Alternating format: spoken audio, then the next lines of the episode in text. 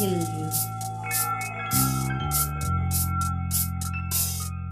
Yeah, what's wrong with the bill we got?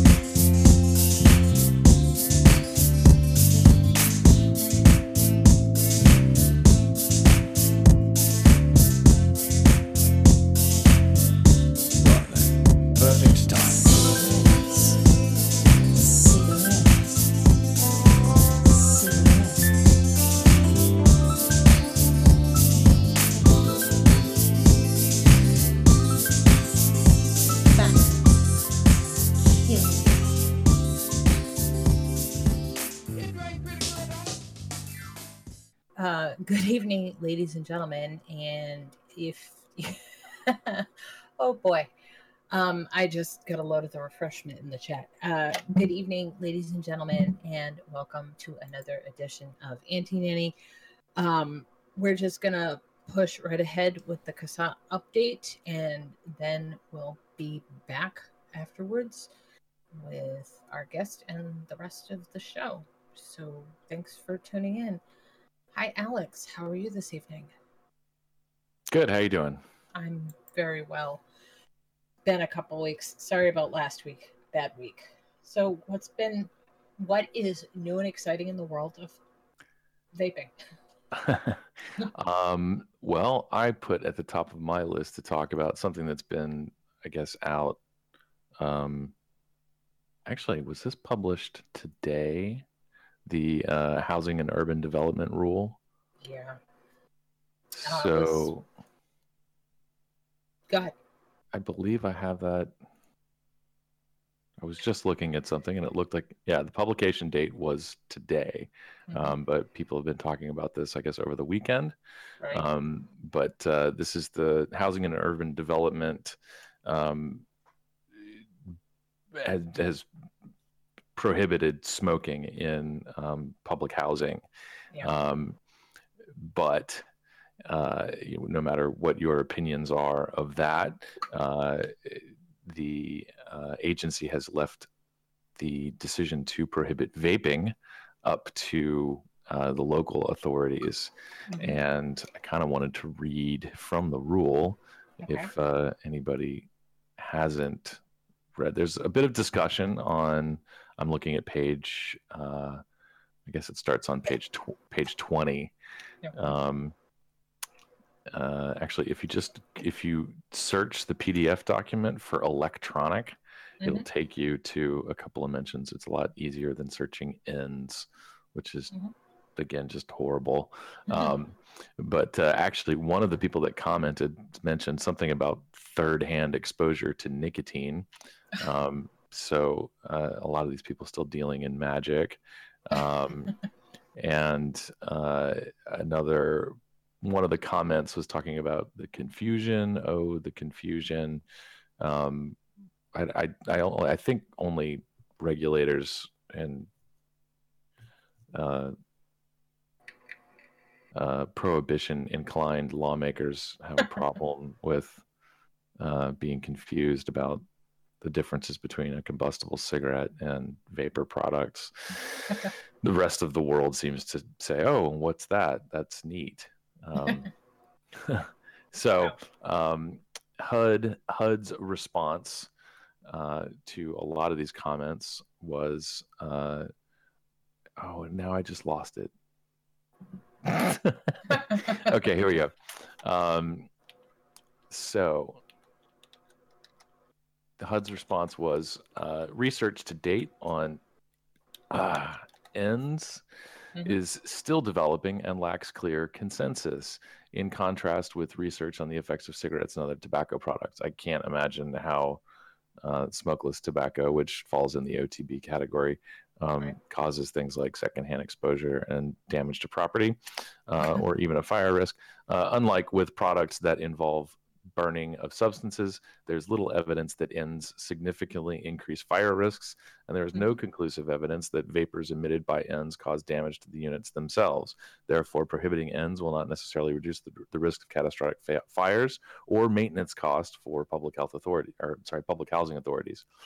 And this rule does not prohibit the use of ENDS. However, public housing authorities may exercise their discretion to include a prohibition on ENDS in their individual smoke free policies if they deem such a prohibition beneficial. In addition, if evidence in the future arises that banning ENDS will, for example, result in significant maintenance savings, Housing and Urban Development will reconsider including them in items that are prohibited inside public housing. Um, so there's, uh, I think there's, I can't remember if vapor products end up again in the enforcement. I don't think they do.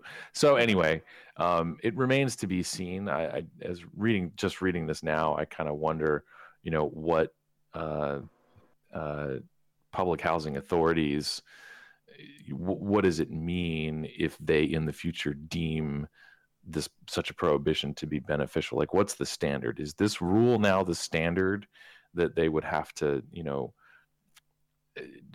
Abide is this is this the yardstick by which they measure their evidence to to to show that uh, vaping in in a public housing uh, in, in a- in a in a building causes some sort of property damage or you know what what kind of evidence are they going to have to cite to to say that you know there's a risk of fire um, obviously we know that you know people mishandling batteries has you know contributed to um, some fires but uh, even in those instances it's usually limited to a, a small space um, and it's not it's not the same as people falling asleep with a lit cigarette Uh-huh. um, so uh, just kind of curious to see how that develops and um, at least you know for now i mean the good news is that a government a federal agency has come out and said you know we don't we don't have the, the evidence to date doesn't show that we should be banning the use of these products Right. indoors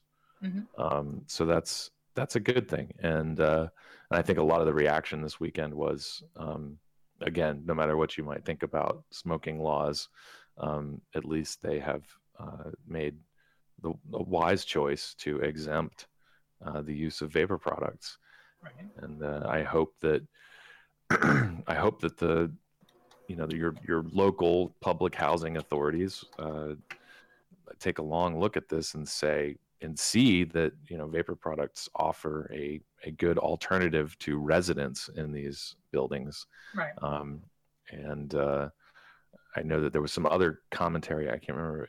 I can't remember who it was. I think maybe Clive Bates was talking about it, um, and I just caught kind of the headline. But um, you know, un- you know, it's great that we've got this exemption for people living in in in a in a in a public housing building.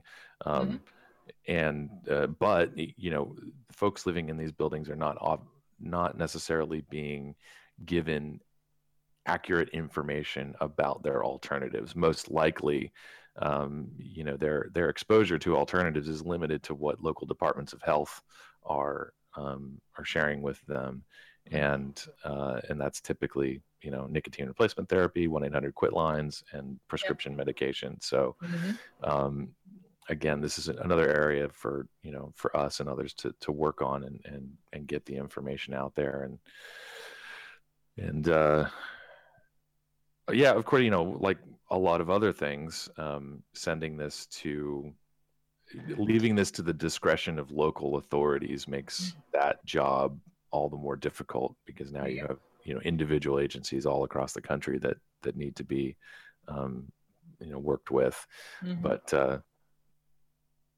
yeah, uh, in nonetheless, the good Right. news is that uh, there is that acknowledgement that vapor products are not not uh, not nearly as harmful as smoking. So um, that's that. Uh, that uh, being at the federal level, uh, and then I got a few um, local things to pay attention to.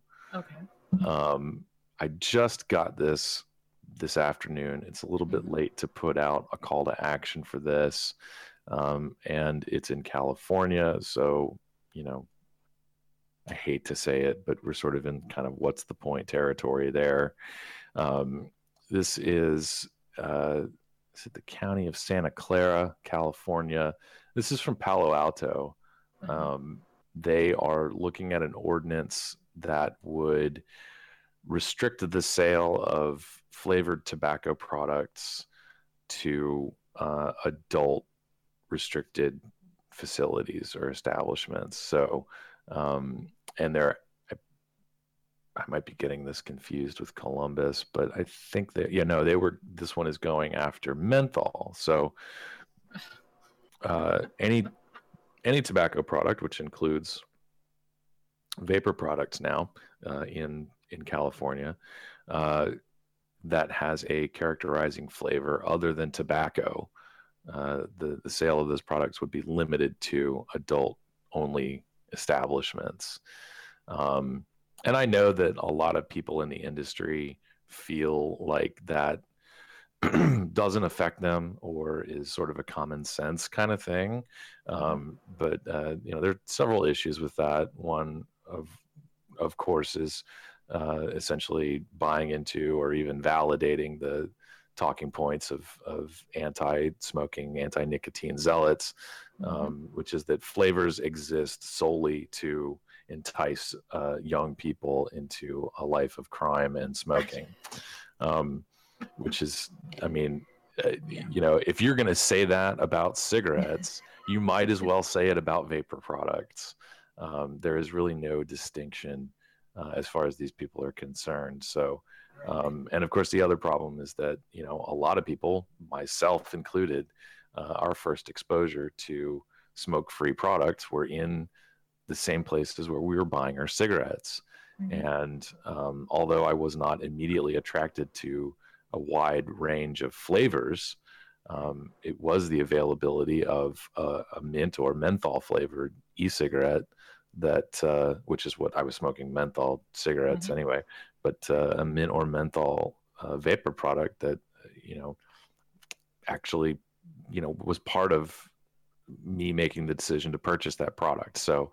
Um, you know another way that i like to explain this to, to retailers who don't seem to support opposition to these um, flavor bans that still allow them to sell them in their stores um, is that uh, you know the, the folks that that get started by switching to a vapor product they purchased at a gas station um, they're they're likely to end up in your shop at some point um, but they have to see that they have these alternatives first so Mhm. um, this this absolutely does affect affect you. Um, it may not Yeah. be obvious, but at some point it, it does affect you.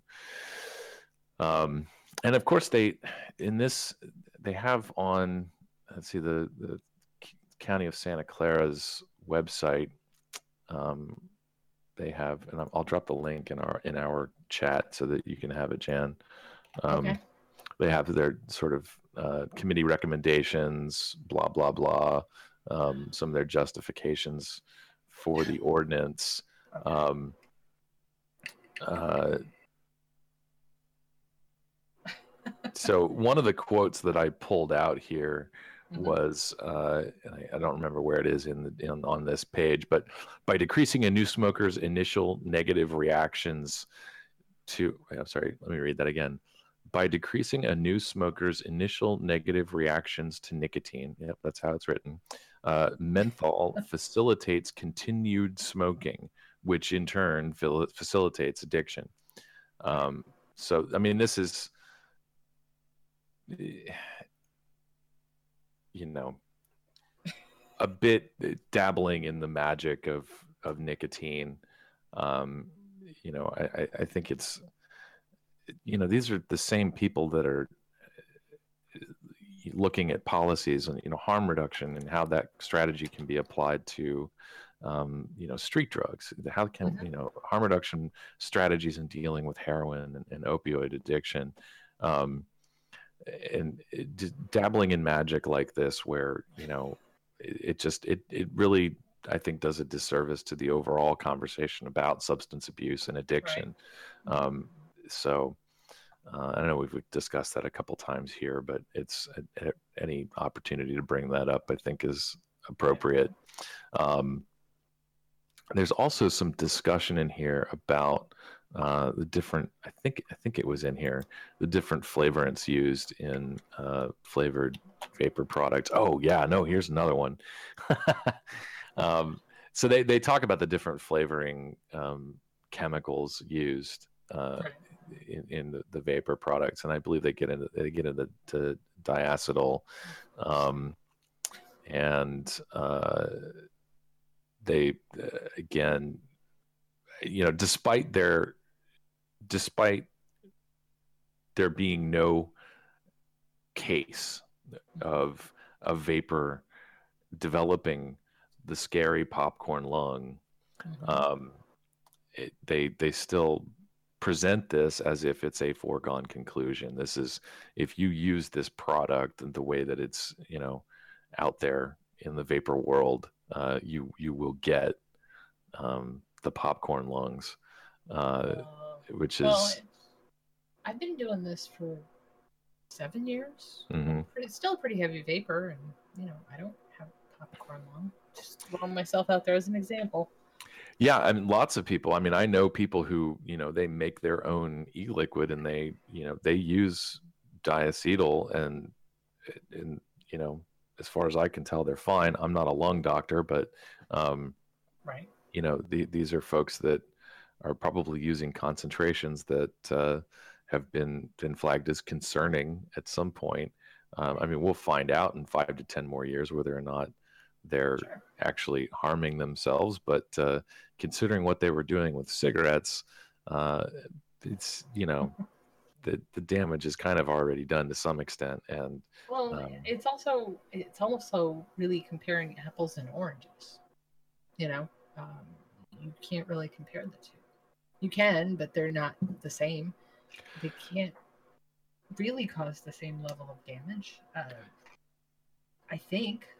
Yeah, and really, I mean, of course, you know, I don't want to rehash the the entire diacetyl conversation, but this is, of course, you know, the the the the evidence about diacetyl and its effect on lungs is come comes from you know workers in in an industrial workplace where you know they're exposed to the the the fumes of the, these this chemical vapor for you know hours and hours on end with poor ventilation and no respiratory protection um, you know that's where the concern comes from not in the amounts of of this chemical that that vapors or smokers even are um, inhaling. So um, again a, a bit of you know disingenuous evidence being presented to, by the the good folks at the public health um, and another thing they kind of throw in here is in, in addition, the liquid nicotine solution contains varying concentrations of nicotine, ranging from no nicotine to 100 milligrams per milliliter.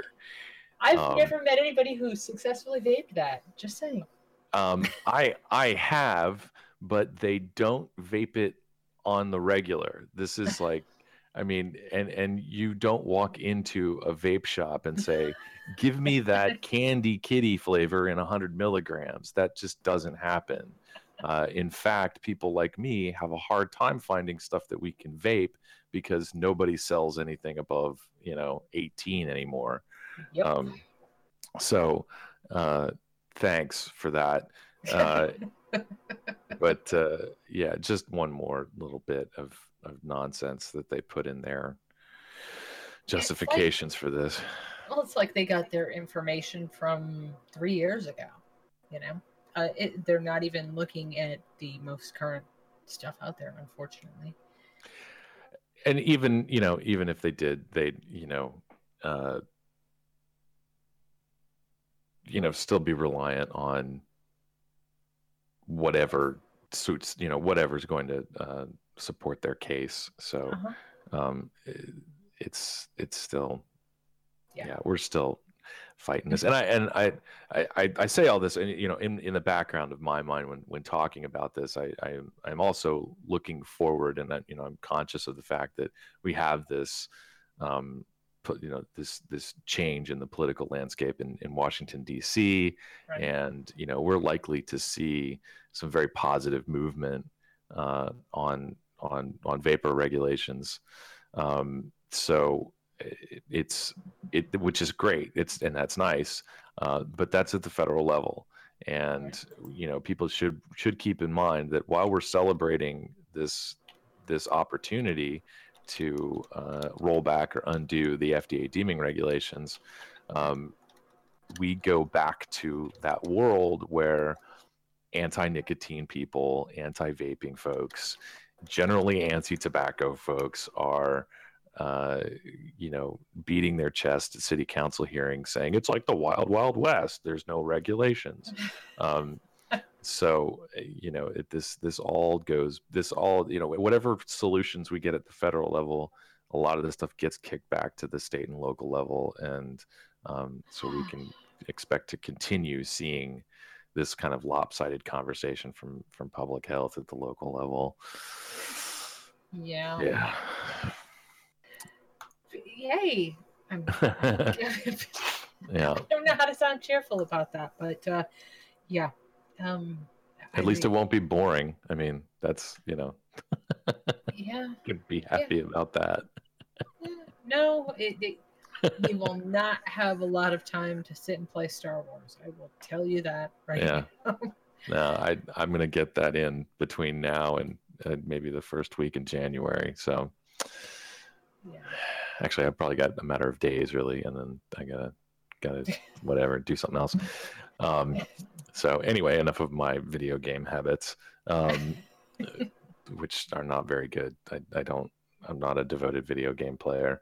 Um, the uh, other thing that I uh, found, or that we, we actually sent out a call to action for this, all which all of two people participated in, um, I, which I, I I don't know if other people actually personally reached out to Columbus, Ohio uh, city council members, but uh, tonight Columbus, Ohio is looking at a tobacco 21 ordinance, um, and uh, so yeah, this is it's simply um, raising the minimum legal purchase age from 18 to 21 in Columbus.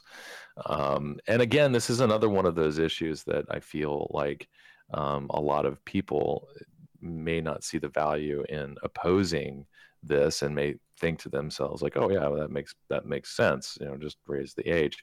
Um, uh, certainly, I understand the industry's reluctance to be involved. If you know, it's it's a bit of a um, I'm sure there's a word for it. It's a bit of a hot potato for them. Right. Uh, and uh, you know, as as a as a business, if you sit there and argue against raising the minimum legal purchase age, well, then you very easily get painted as a drug dealer, um, and and all you want to do is corrupt the children.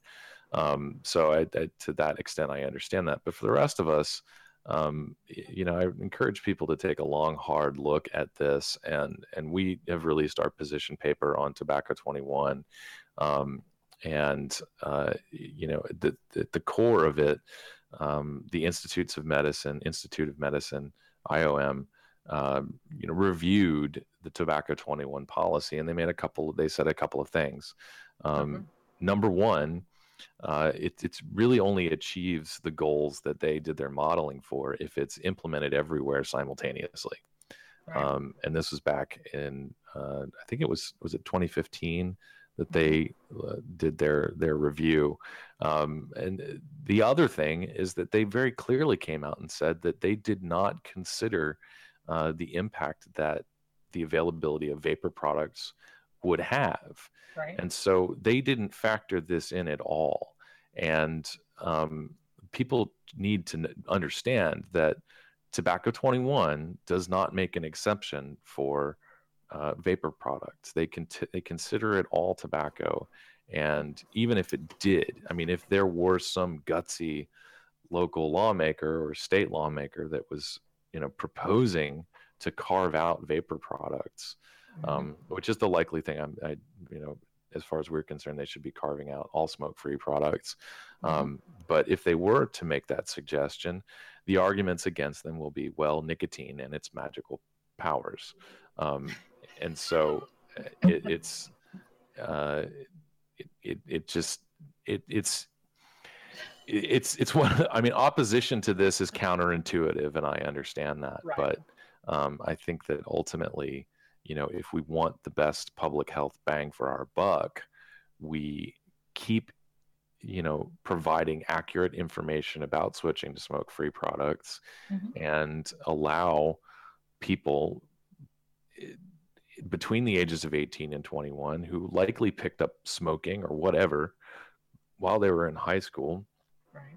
because bad kids exist Mhm. and they're going to find a way to do you know risky things Sure. um eh, you know eh, offer them the opportunity to make a a, a, a, a healthier decision Yeah. um and and that's i think ultimately going to provide you know the best resource for people to move away from smoking Yeah, I I gotta say the thing that shocked me most in the news last week was that Major League Baseball just none of their new players can use smokeless now. It's in their contracts.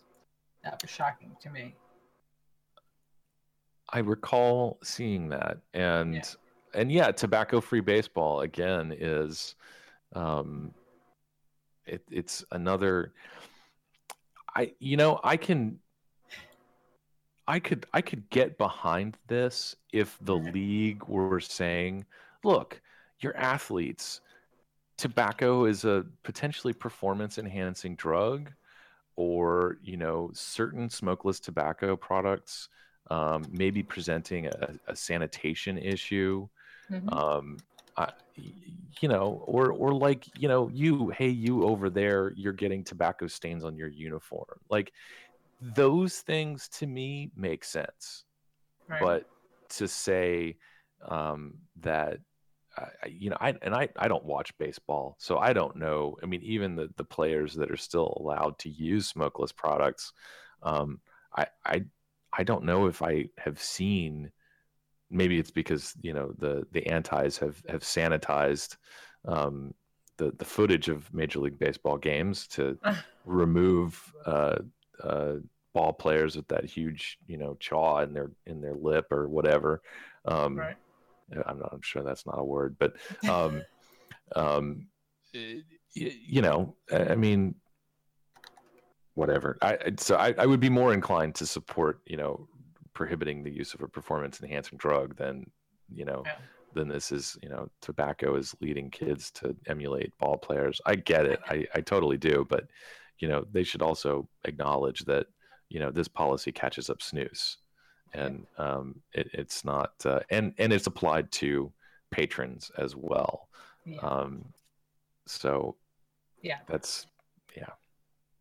It's I, I don't know. Um, but it was it was just surprising all of the news last week, and it was just like one followed another, followed another. The HUD ban, and then you know that, and then I, I don't know if you saw the the um, the story from Vice where the Australian ex-con was showing how they were making contraband cigarettes from nicotine patches in jail. oh that sounds fun no i didn't see that Yeah, no, it's pretty gross, but um, I think there's a lesson to be taken away from that. Um, you can prohibit anything you want, but if people want it, they will find a way to get it, even if it's more dangerous than the products they were originally using. Something public health should wake up to. Yeah i mean this was supposed to be a lesson that we learned during alcohol prohibition Uh huh. i i, Actually, today is like the anniversary of the repeal of Prohibition Day. It happened on Oh. December 5th. well i should have been more on the ball and done something I just I, I thought that was interesting. So and it's funny how we're kind of going around the same way again, just with the you know different substance. Yeah it's it's I, i'm trying to think of other analogies here where you know I, it's like tr- putting square tires on a car i mean somebody tried that. I'm sure they did. and then they said, "Oh, that doesn't work." I, so all vehicle, I mean, it doesn't matter if it's a wagon, a car, a bicycle, a scooter. The wheels should probably be round. You know, Yep. it's just public health is mm, turning against their mission statement it seems like to me. And that's that's that's the part of this i find terribly sad. They used to stand for something now you know, you know persecuting people. It's crazy. Yeah. So- wow. so is that it for this evening alex? Now that you know i managed to bring everything down way down Uh, no, and it's not your fault. So, uh, Okay. you know, um, but uh, no, I would also include, um, you know, we sent out our uh, CASAA newsletter. I think I got that out last week. you did Um, that is available on our website as well. uh-huh. Um, it is in the news and information section, which is so nice to be able to refer to that little box on the right hand side. Um, so uh, if you haven't checked that out, check it out. Uh, there's a little bit of looking forward to the 2017 2018 legislative sessions. uh-huh. Um, some of the things we talked about here, obviously, working on the FDA deeming regulations um, and legislative efforts to, um, you know, to get some, you know, ultimately, we're talking about getting some sort of sec- separate regulatory regime for. Um, for vapor products, and as far as as we're concerned, we'd love to see something separate for smokeless. But um, I'm not going to hold my breath. But uh, we should definitely keep that in the conversation. So, um, check that out. Um, I know, uh, maybe just to refresh, I can't remember if we talked about this the last time, uh, two weeks ago, but uh, uh, I guess in a few days here, uh, four days, probably December 9th, um, Yeah. Congress will likely be voting on a continuing resolution. Um, and this will fund the government through um, I've heard uh, March and in even into April. Um, and at that time, next spring, we will be talking about an omnibus budget bill, which will, uh, that will be an opportunity for us to uh, put some more predicate date language uh, in that. Now, Mhm. there have been some discussions about whether or not this this language will need to to look like uh, the Cole Bishop Amendment. Um, it may it may be referred to as the Cole Bishop Amendment. Uh, it may not. Um, but uh, you know, I, I think it's it's appropriate to remind people that there were some concessions that were baked into that language to make it more appealing to Democrats. Right. Well, we don't have a Democrat in the White House anymore, and uh, the opposition that we're likely to see on something like that, um, you know, if people were to vote along party lines, uh, there there's there's no there's no real need to to reach across the aisle there. Um, it's uh, I, I I think you know we should still be talking about this in terms of it being a bipartisan issue, right. but uh, you know just doing the numbers, um, it's it's a bit more likely that we can get something that doesn't hand over regulations. Um, like, like we were looking at before. So uh, it's a slightly different environment. Mhm. Um, Cole Bishop Amendment is still worth referencing, and we still have that uh, in you know what the letters that people are sending to lawmakers now through august8th.org um, still reference the language um, that you know that bill is that that package is still out in the world, and so it's Mhm. worth pointing people to. Um, but uh, we may be looking at something um, noticeably different next year. So Yeah, yeah. So, um, did did you? I don't know if you saw this. Um, you might have. It might mean nothing to you. I'm sticking it in our chat.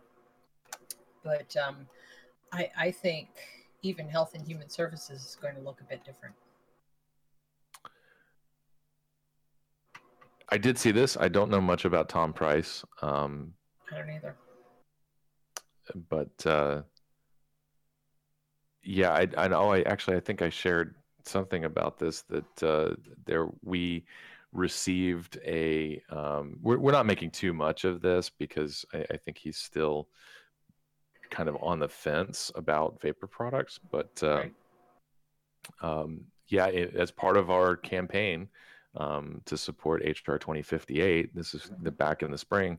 One of our members sent a response that they got from from Representative Price, and uh, it was uh, it wasn't clear, but it was still um, one of the more favorable responses that we've received in regards to overregulation of vapor products. So um, so yeah, you know, if if the confirmation goes through, uh, and he becomes the next secretary of HHS, um, that that could be, um, we we could have a sympathetic ear in in Yeah. that agency. So, um, That so yeah, would that, be a different world. yeah. And then I'm not I'm not really clear on how um, hiring and firing or appointments go and you know down um, down the ladder at HHS. So I, I don't know what that means for for CTP um, Yeah. for for Mitch Zeller's job.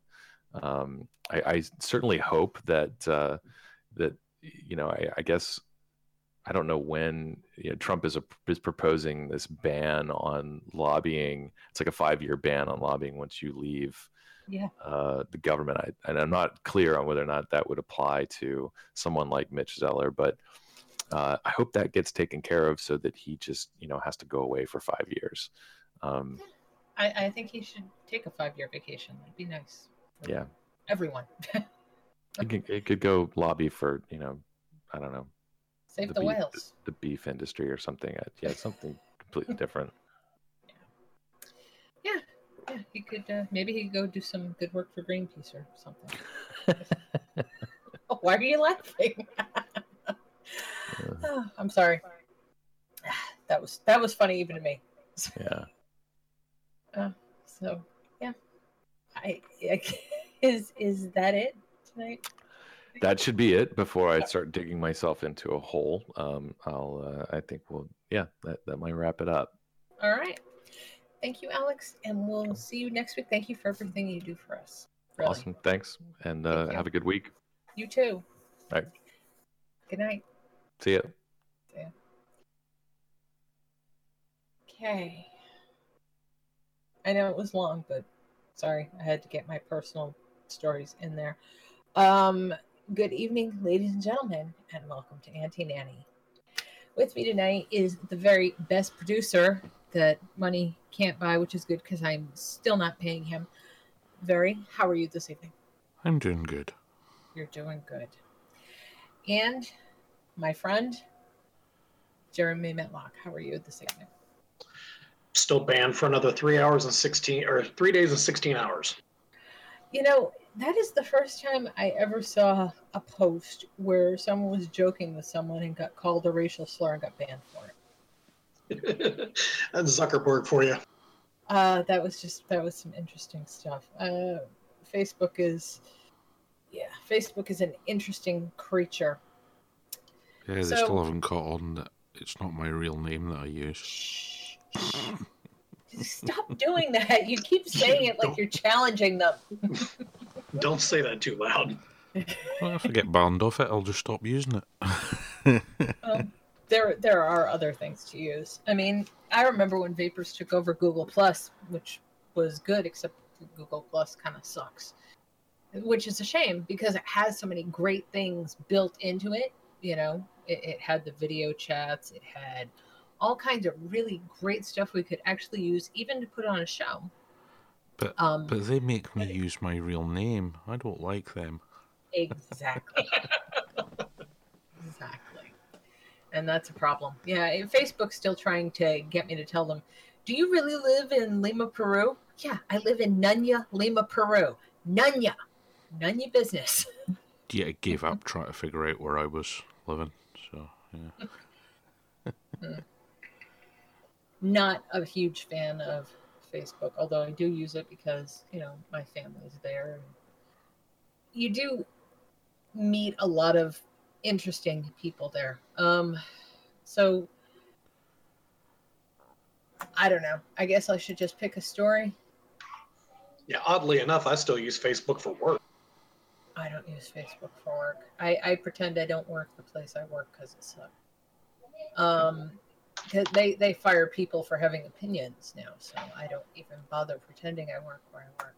Um, you didn't like the headphone story? No, yeah. Okay. Okay. I'm gonna read this real quick and then we'll we'll chat about it. Great. Now even your headphones can spy on you. Cautious computer users put a piece of tape over their webcam. Really paranoid ones worry about their device's microphones. Some even crack open their computers and phones to disable or remove those audio components so they can't be hijacked by hijackers. Now, one group of Israeli researchers has taken that game of spy versus spy paranoia a step further with malware that converts your headphones into a makeshift microphone. Kids are having fun. Yeah. Sorry about that. That's okay. That converts your headphones into a makeshift microphone that can slyly record your conversations. Researchers at Israel's Ben Gurion University have created a piece of proof of concept code they call Speaker, designed designed to demonstrate how determined hackers could find a way to surreptitiously hijack a computer to record audio, even when the device's microphones have been entirely removed or disabled. The experimental malware instead repurposes the speakers in earbuds or headphones to use them as microphones, converting the vibrations in air into electromagnetic signals that clearly capture the audio from across a room. People don't think about this privacy vulnerability, says Mordechai Guri, the research lead of Ben Gurion's cybersecurity research labs. Even if you remove your computer's microphone, if you use headphones, you can still be recorded. It's no surprise that earbuds can function as microphones in a pinch, as dozens of how to YouTube videos demonstrate. Just as the speakers and headphones turn electromagnetic signals into sound waves through a membrane's vibration, those membranes can also work in reverse, picking up sound vibrations and converting them back to electromagnetic signals. Plug a pair of micless headphones into an audio input jack on your computer to try it. But the Ben Gurion researchers took that hack a step further. Their malware now uses a little known feature called Realtek audio codec chips to silently retask the computer's output channel as an input channel, allowing the malware to record audio even when the headphones remain connected to an output only jack and don't even have a microphone channel on their plug. The researchers say the Realtek chips are so common that the attack works on practically any desktop computer, whether, whether it runs Windows, Mac OS, and most laptops too. Realtek didn't immediately respond to Wired's request for commentary on the Ben Gurion researchers' work. That's the real vulnerability, says Guri. It's what makes almost every computer today vulnerable to this kind of attack. To be fair, the eavesdropping attack should only matter to those who have already gone a few steps down the rabbit hole of obsessive counterintelligence measures. But in the modern age of cybersecurity, fears of having your computer mics, computer's mic surreptitiously activated by stealthy malware are increasingly mainstream. Guri points to the photo revealed earlier this year that Mark Zuckerberg had put tape over his laptop's microphone. yeah. In a video for Vice News, Edward Snowden demonstrated how to remove the internal mic from a smartphone. Even the NSA's Information Assurance Division suggests hardening the PC by disabling the microphones, and repair oriented iFixit Kyle Wiens showed Macworld in July how to physically disable a MacBook mic. None of those techniques, short of disabling all audio input and output from a computer, would defeat this new wall- malware. Guri says his team has so far focused on using the vulnerability in Realtek chips to attack PCs, though.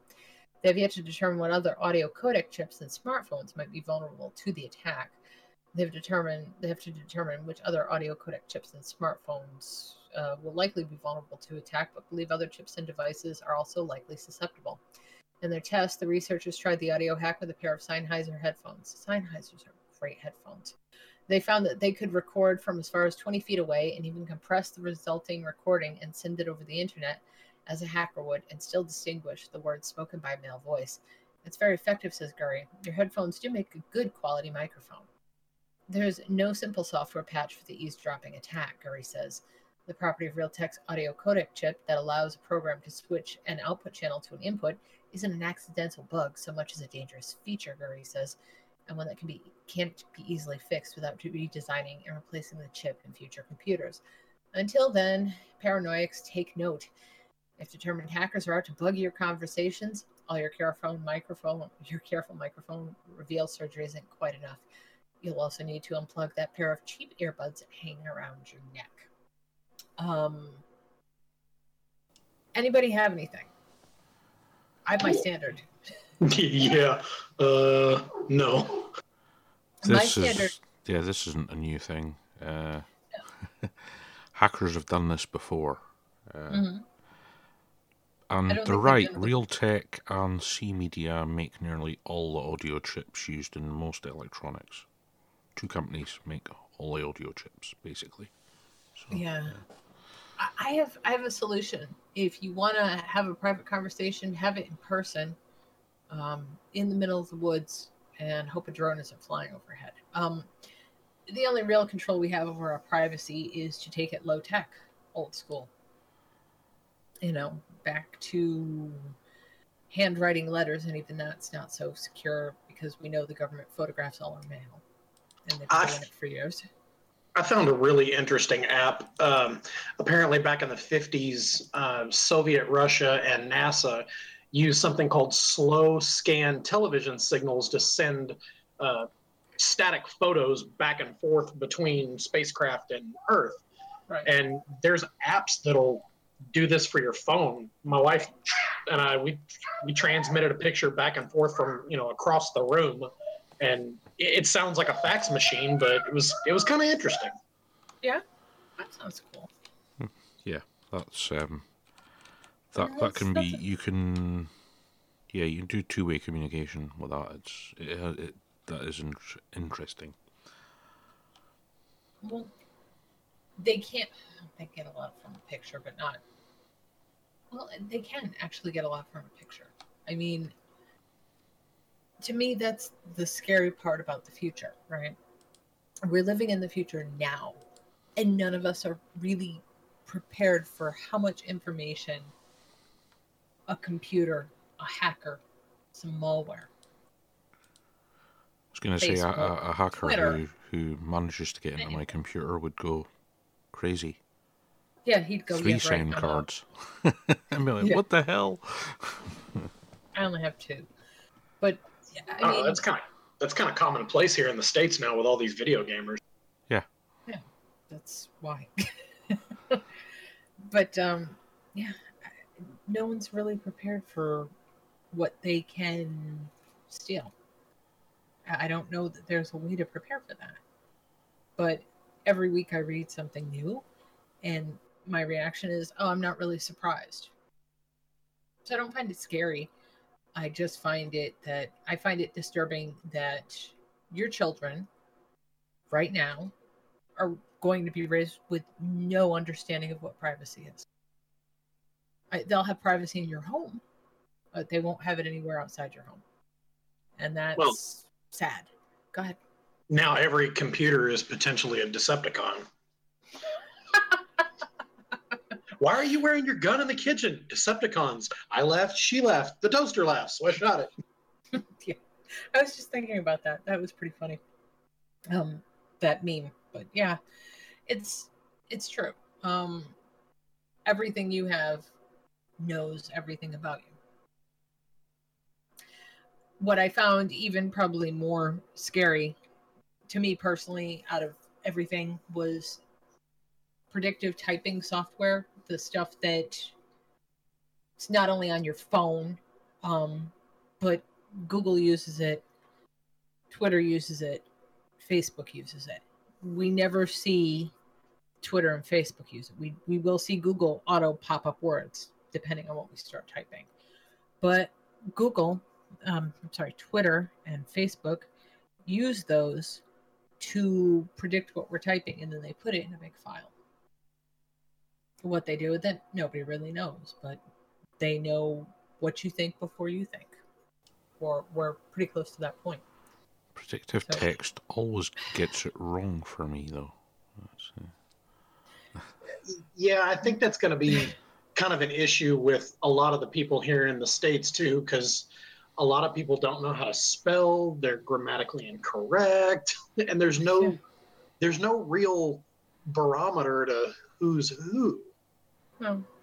There is a lot of a lot of what I see is we're almost shifting to hieroglyphs. I see a lot of people communicating only using photos, only using uh, emoticons, you know, uh, and I don't know how a computer can decipher that and tell anyone anything about you.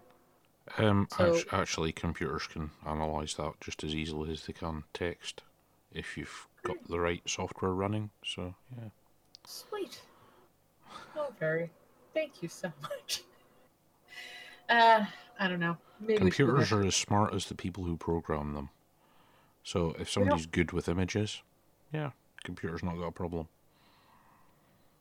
I don't know. Uh, I think the the Google was it it's it's is it DeepMind that's been doing those weird image search things? Yeah. Well, it's, This I can't remember the name of it, but yeah, I know what you mean. Yeah, that's just that's some creepy shit. This is a dog, and, and it makes everything in the picture look like a dog. Oh, Deep Dream. Deep Dream. Yeah, I knew it was deep something. yeah, I that think was that it was interesting for about thirty seconds, and I got bored with it. Well, I think the stuff is interesting, but by doing this with the computer, they're teaching it to think. You know, they're trying to give it neural pathways. That, that's Okay. okay, you know, in, in preparation for, you know, well, you know, BAE Systems are working on next generation drones. Uh, do you But know did it's, they did they it's been a announced. drone? yeah, No. it's it's been announced that there will now be a commercial flight flying in the UK, and they'll be testing no pilot. It's only a little plane. It's a little, you know, twenty seater. Well, I mean, yeah. we've got we've got we've got trucks making beer runs here with Yeah. nobody driving it. But I, I I find you know, and people call me a luddite. I'm fine with that. I find the idea of a, a computer taking my job, go for it. But you know, once you've removed me from the useful part of humanity, um, I want to do something else with my life, and it ne- it needs to be worth something. Um, I, th- I think to do your job, John, uh, wouldn't have to get Marvin, the paranoid android. quite possibly. I've got this Just throw terrible Tay. pain and all the diodes down my left side. Yeah. Just throw Tay into the system, that Microsoft chatbot. Oh, the right, the the one that was Yeah. the racist chat chatbot. I don't think that's a good idea. The, be- the best bot's still that Russian one that keeps trying to escape. the one that yeah, he keeps running for freedom, and they're like, I liked it. Was it a couple of months ago? They arrested it. I'm like, are you? Did you just arrest a freaking bot? Really? They're like, oh, it ran away again. Of course it did. It's Russia. Of course it ran. Things are so good. Even the robots want to leave. Um, yeah.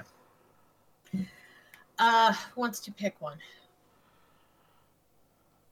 Who wants to pick a story? Because I know they're all so fantastic and so hopeful that everybody is just lining up to pick one. No? Uh, go with tequila. You you want to go with the whole okay. Uh, yeah. Might as well. Okay. Get, Washington get the Post huge story out of the way. Okay. Washington Post disgracefully promotes a McCarthyite blacklist for a new, hidden, and very shady group. This was um on the Intercept. And and you guys all know I'll read I'll read anything from anywhere.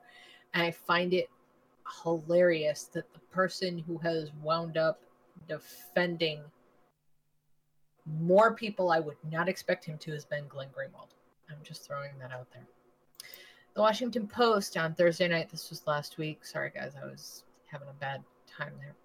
On Thursday night, promoted the claims of a new shadowy organization that smears dozens of U.S. news sites that are critical of U.S. foreign policy as being routine peddlers of Russian propaganda.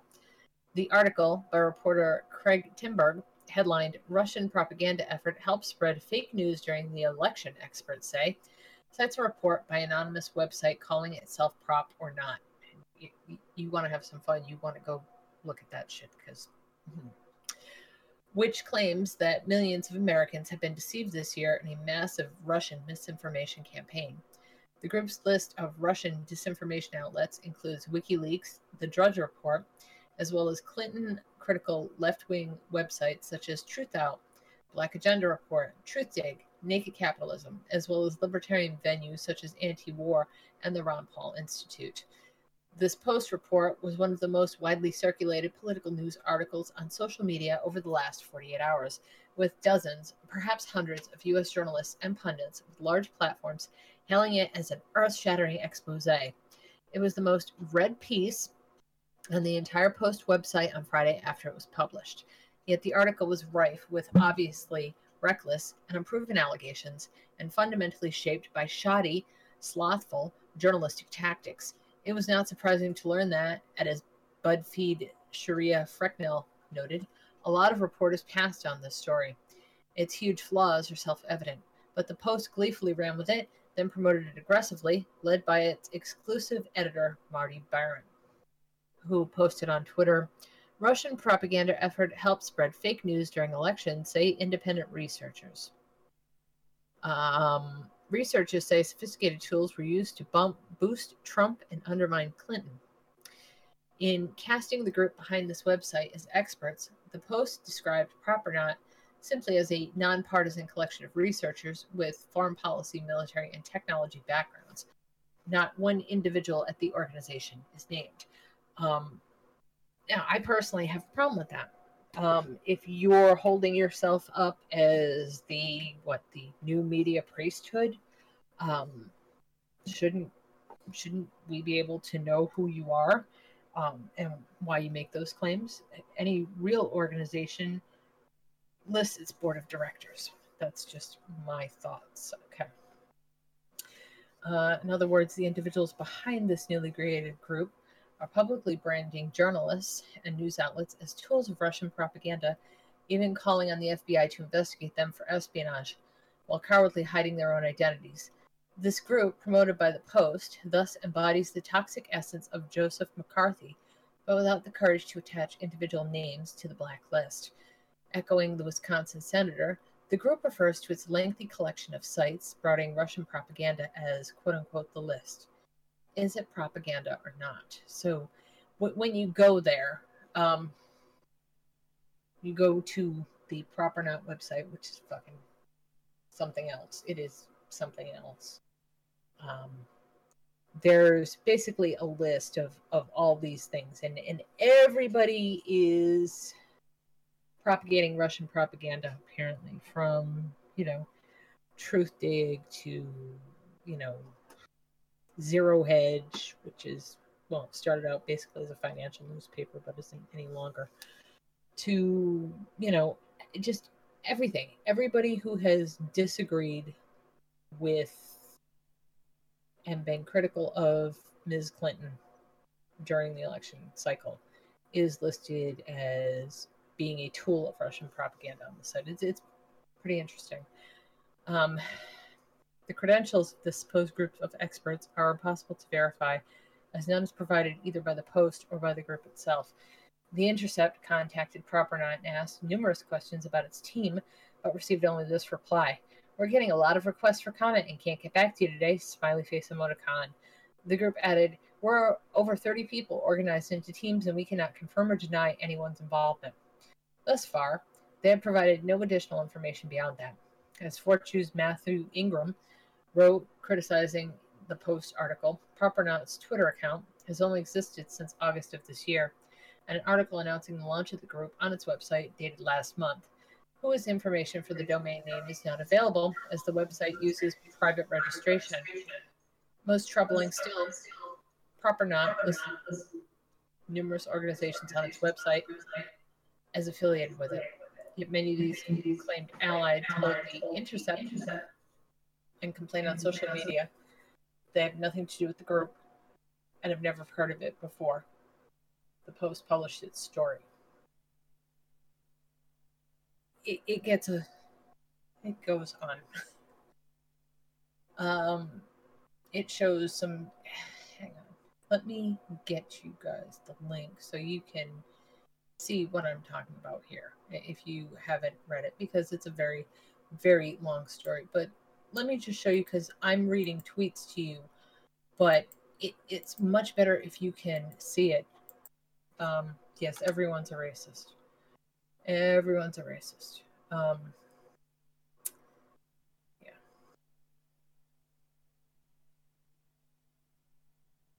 Where am I?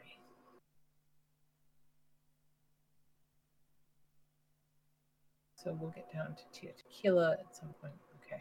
I can confirm James Miller. I can confirm I have no idea what this website is or who runs it. Not sure how that makes us allies. Look like just a blog roll. That was from James Miller at Miller Media. Um, at some point last night, after multiple groups listed as allies on their website objected, the group quietly changed the title of its allied to list of list to related projects. When the Intercept asked PropOrNot about this clear inconsistency by email, the group responded concisely, "We have no institutional affiliations with any organization." In his article, the Post Timberg did not include a link to the PropOrNot's website. If readers had the opportunity to visit the site, it would have become instantly apparent that the group's obstinate experts far more resembles amateur peddler, peddlers of primitive, shallow, propagandistic cliches than serious substantial analysis and expertise. It has a blatant, demonstrable bias in promoting NATO's narrative about the world, and that it is engaging in extremely dubious McCarthyite tactics about a wide range of critics and dissenters. See how frivolous and childish even this group of anonymous cowards is, which the Post venerated into serious experts in order to peddle their story. Here's just a sample of the recent tweets from their page, and they're they're pretty bad. It, this looks like a bunch of year olds run a Twitter. Um, PropOrNot fascists, straight up motherfucking fascists. That's what we're up against. Unwittingly or not, they work for Russia. PropOrNot. Oh, look at the angry Putinists trying to change the subject. They're still very angry. It's cute. We don't censor, just highlight. Um,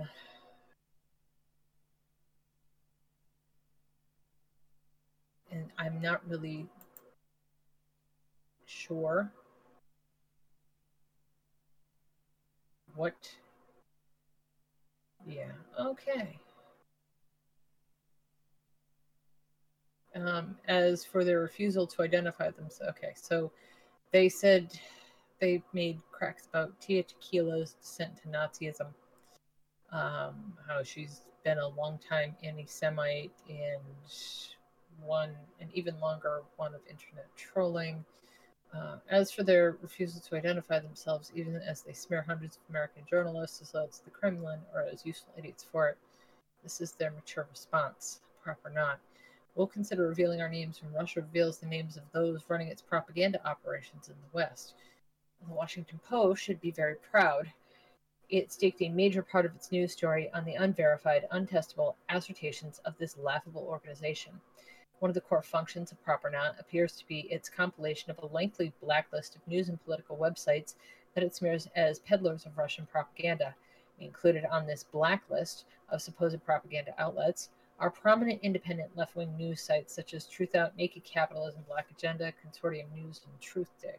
Um. Um, also included are proper libertarian hubs like Zero Hedge, Antiwar.com.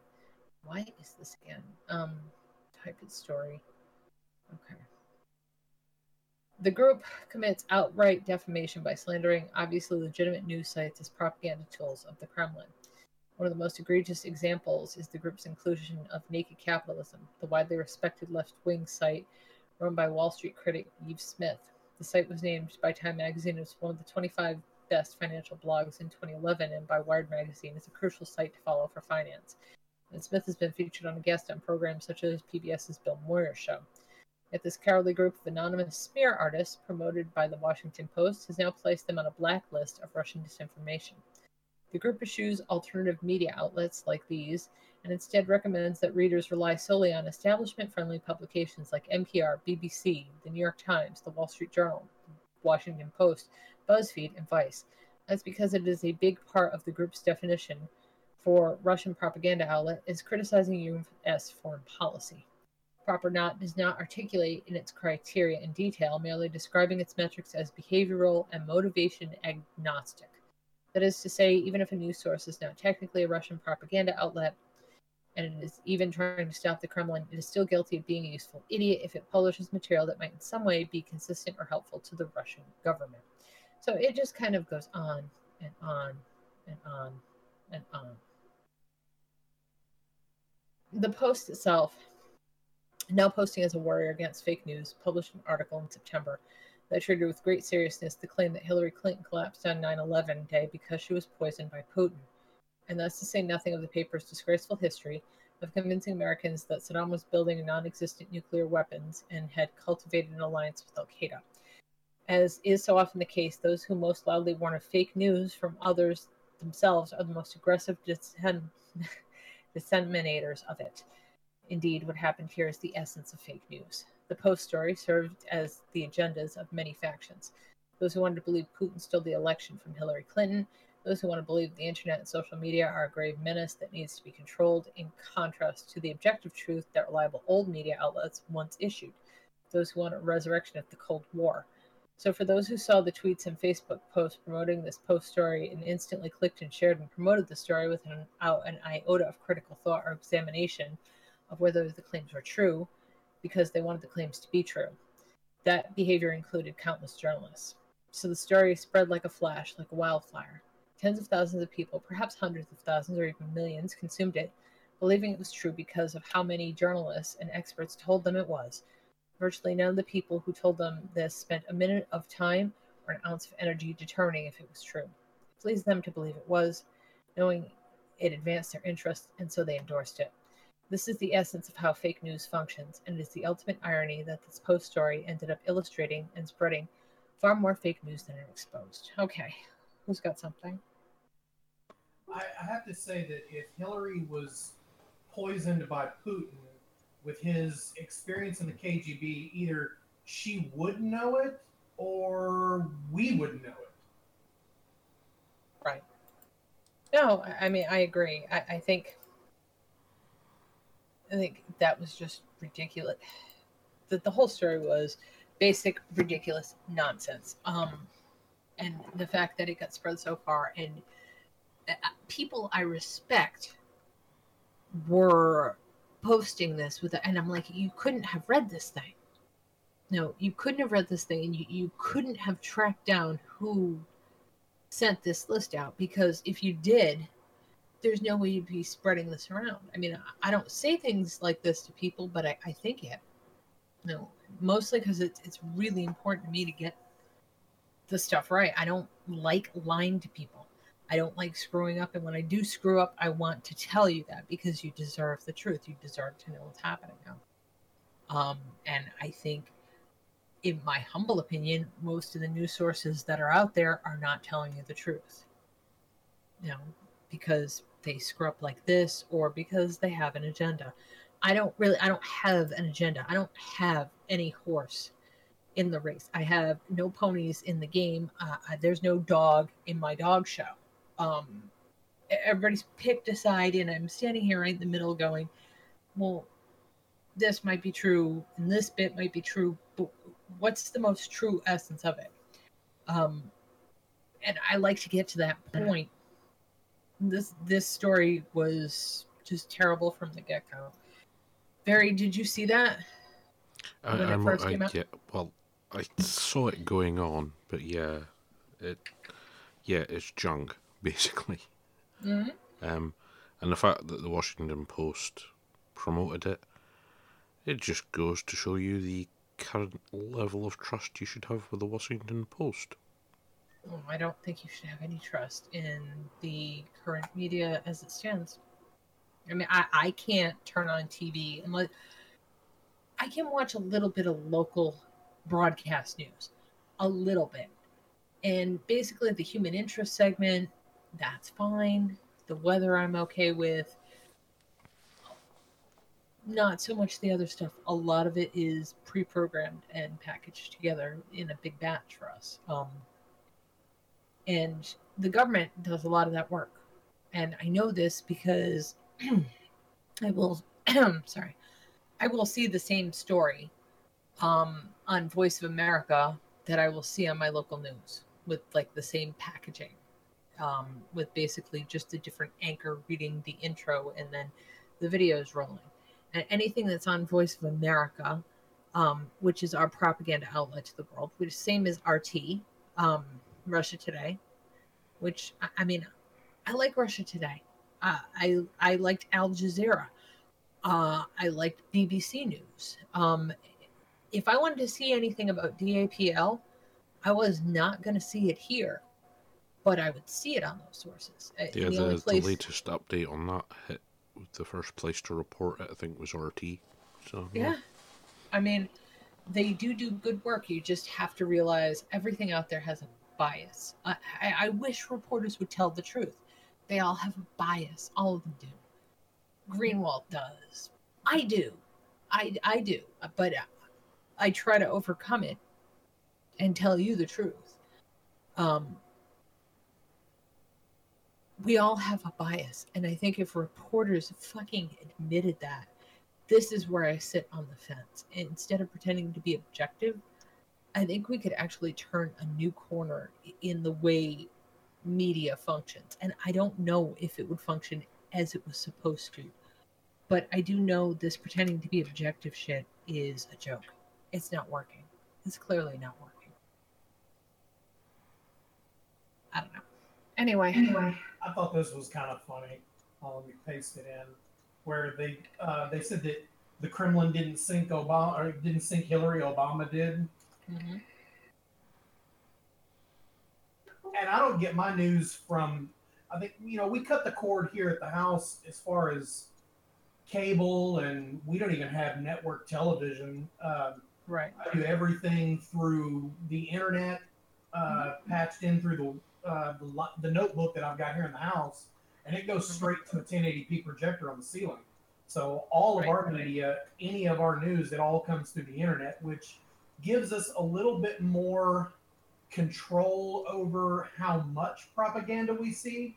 But I won't right. lie and say that I've never been duped because I know I've shared a story or two and then had Yeah. to go back and, and delete it thinking, oh, wow, well, I can't believe I fell for that.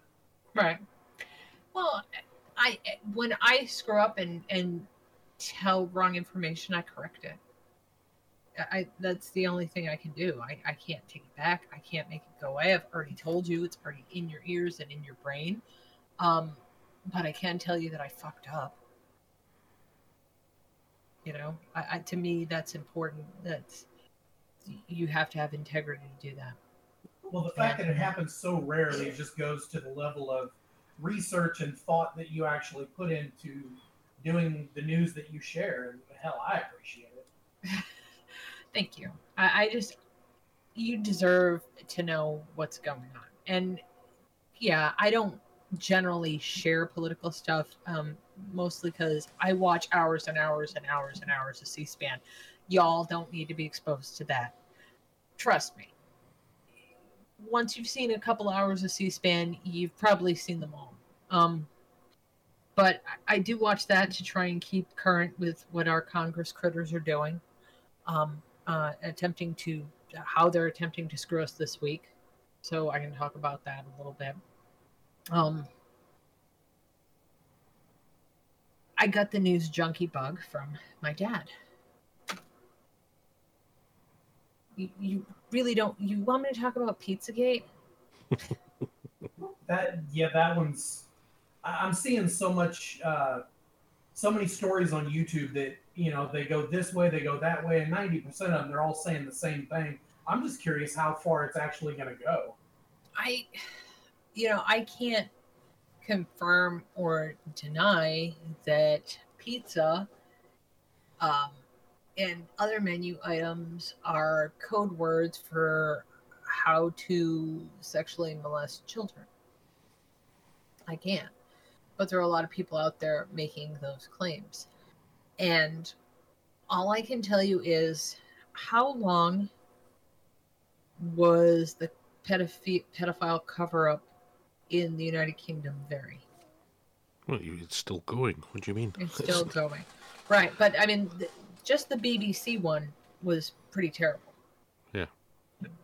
If this is what they're actually doing, if they're actually a trafficking in children, um, then they deserve to be hung. Well, they deserve to have their entrails ripped out, and they deserve to be hung by their guts until they're fucking dead. Um, I really don't like people who prey on weak people. Children are pretty weak little people.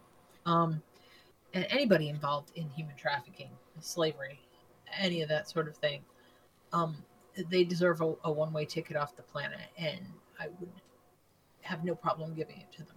Um, do I believe people who are rich and powerful do that kind of thing?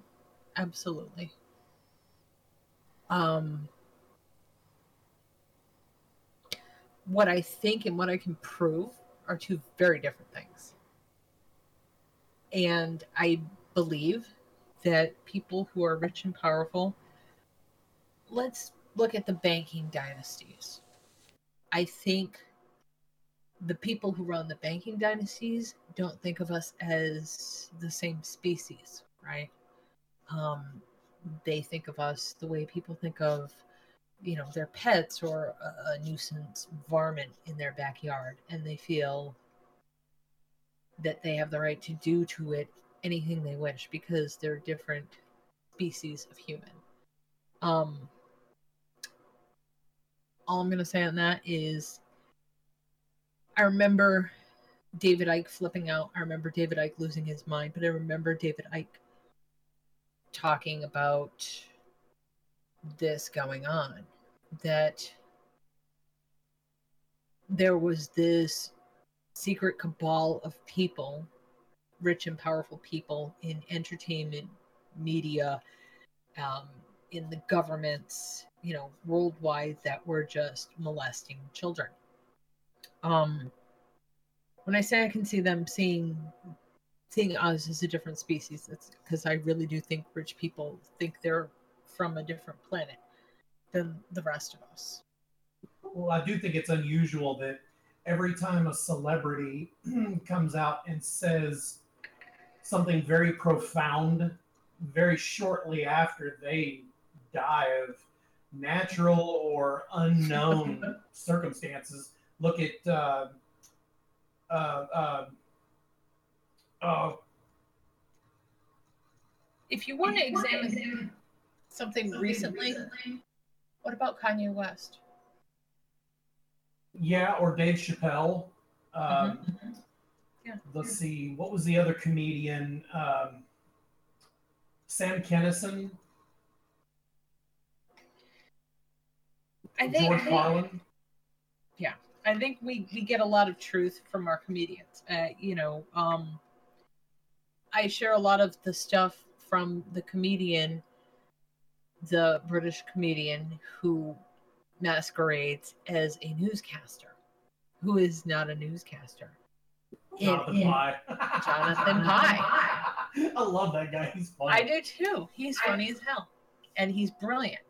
Um, but I get a lot more truth out of Jonathan Pye than I do out of the regular news. But going back to David Icke, which I don't like talking about, but I always said there's probably a reason he thinks that these people are aliens. I'm not saying they're aliens. I'm just saying I can see why he would think that because anyone who could treat a fellow human being like that to traffic them to molest them, to drug them, to trade them as prostitutes and kill them, obviously doesn't think we're the same species. Um, Um, so that's my opinion on Pizzagate. Sorry, it went far afield. So, So- d- d- yeah. I don't no, I remember seeing a. Uh, I watched a video on YouTube not too long ago that said that the Queen was uh, Queen Elizabeth was reptilian, and that children who had gone to uh, Windsor Palace had come up missing, and oh man, it just it was a rabbit hole. One story right after another, and each one was was, I mean, utterly ludicrous, but it does Mhm. raise questions. It kind of does. And uh, Barry, you tell me if I'm wrong about this. I mean, could the idea that your government is taking and sexually enslaving children and traffic them, could that make somebody flip? Do you think? Could that make some switch in somebody's mind just flip, like it did with Hmm. David Icke? Well, yeah. I mean, the the, I've prob- the problem is, yeah, because there has been no reliable investigation. Yep. We don't know how much of this stuff is true. We don't know Mhm. how much has just been made up, uh, which is a huge problem. That is. I mean, it's a big. Pro- that's why I like. I always like to say I don't like to talk about stuff I can't confirm. I don't.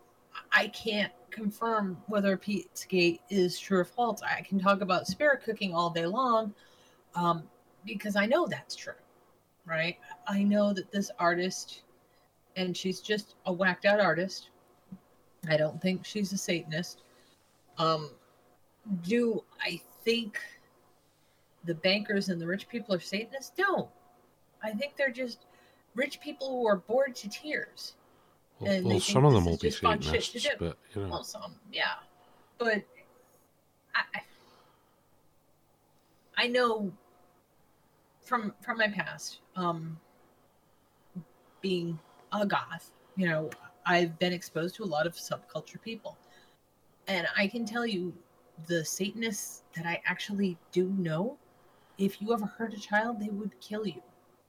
They would just flat out kill you because you don't prey on things that are weaker than you. It's not the way of things. That's not the way a strong person would do something. Um, I don't know.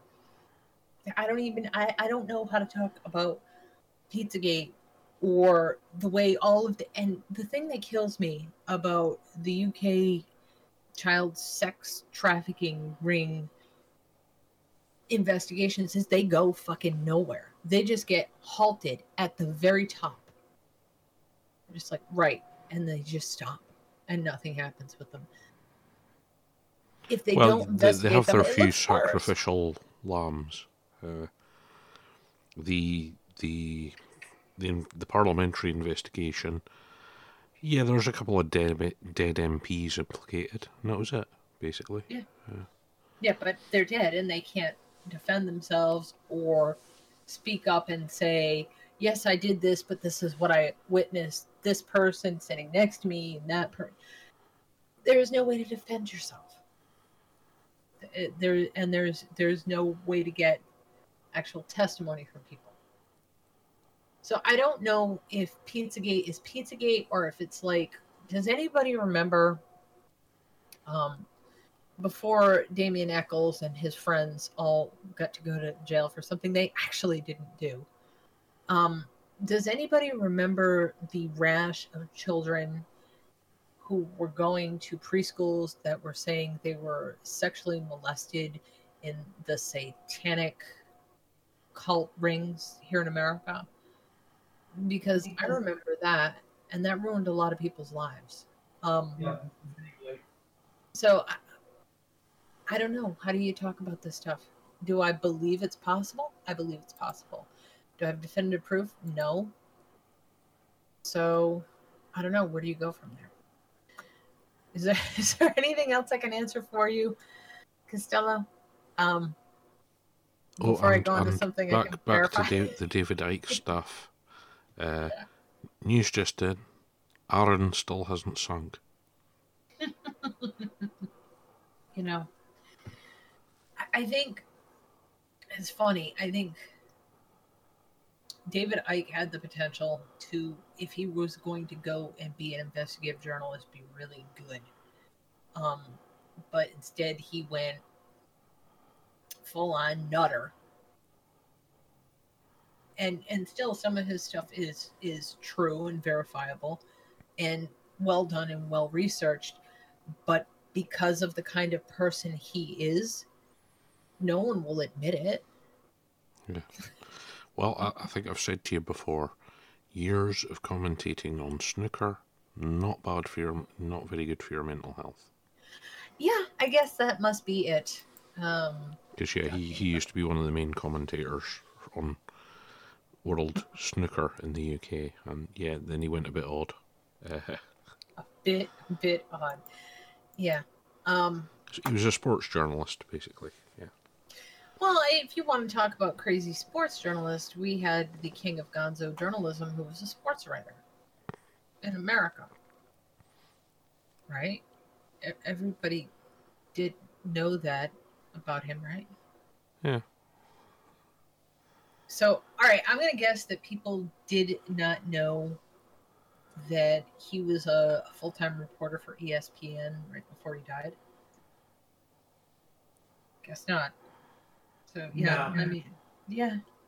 So, you know, sports makes people crazy. Is that the lesson to take away from this? Talking they've about shown it. sports. They've shown it in the NFL that certain brain injuries do uh, they seriously hamper problem solving and you know your your grasp on reality. Well, right, but I'm assuming the commentators haven't been, you know, I'm hoping all of them haven't been headbutted. Well, no, but when you got Howard Cosell a few years ago when he made that infamous, um,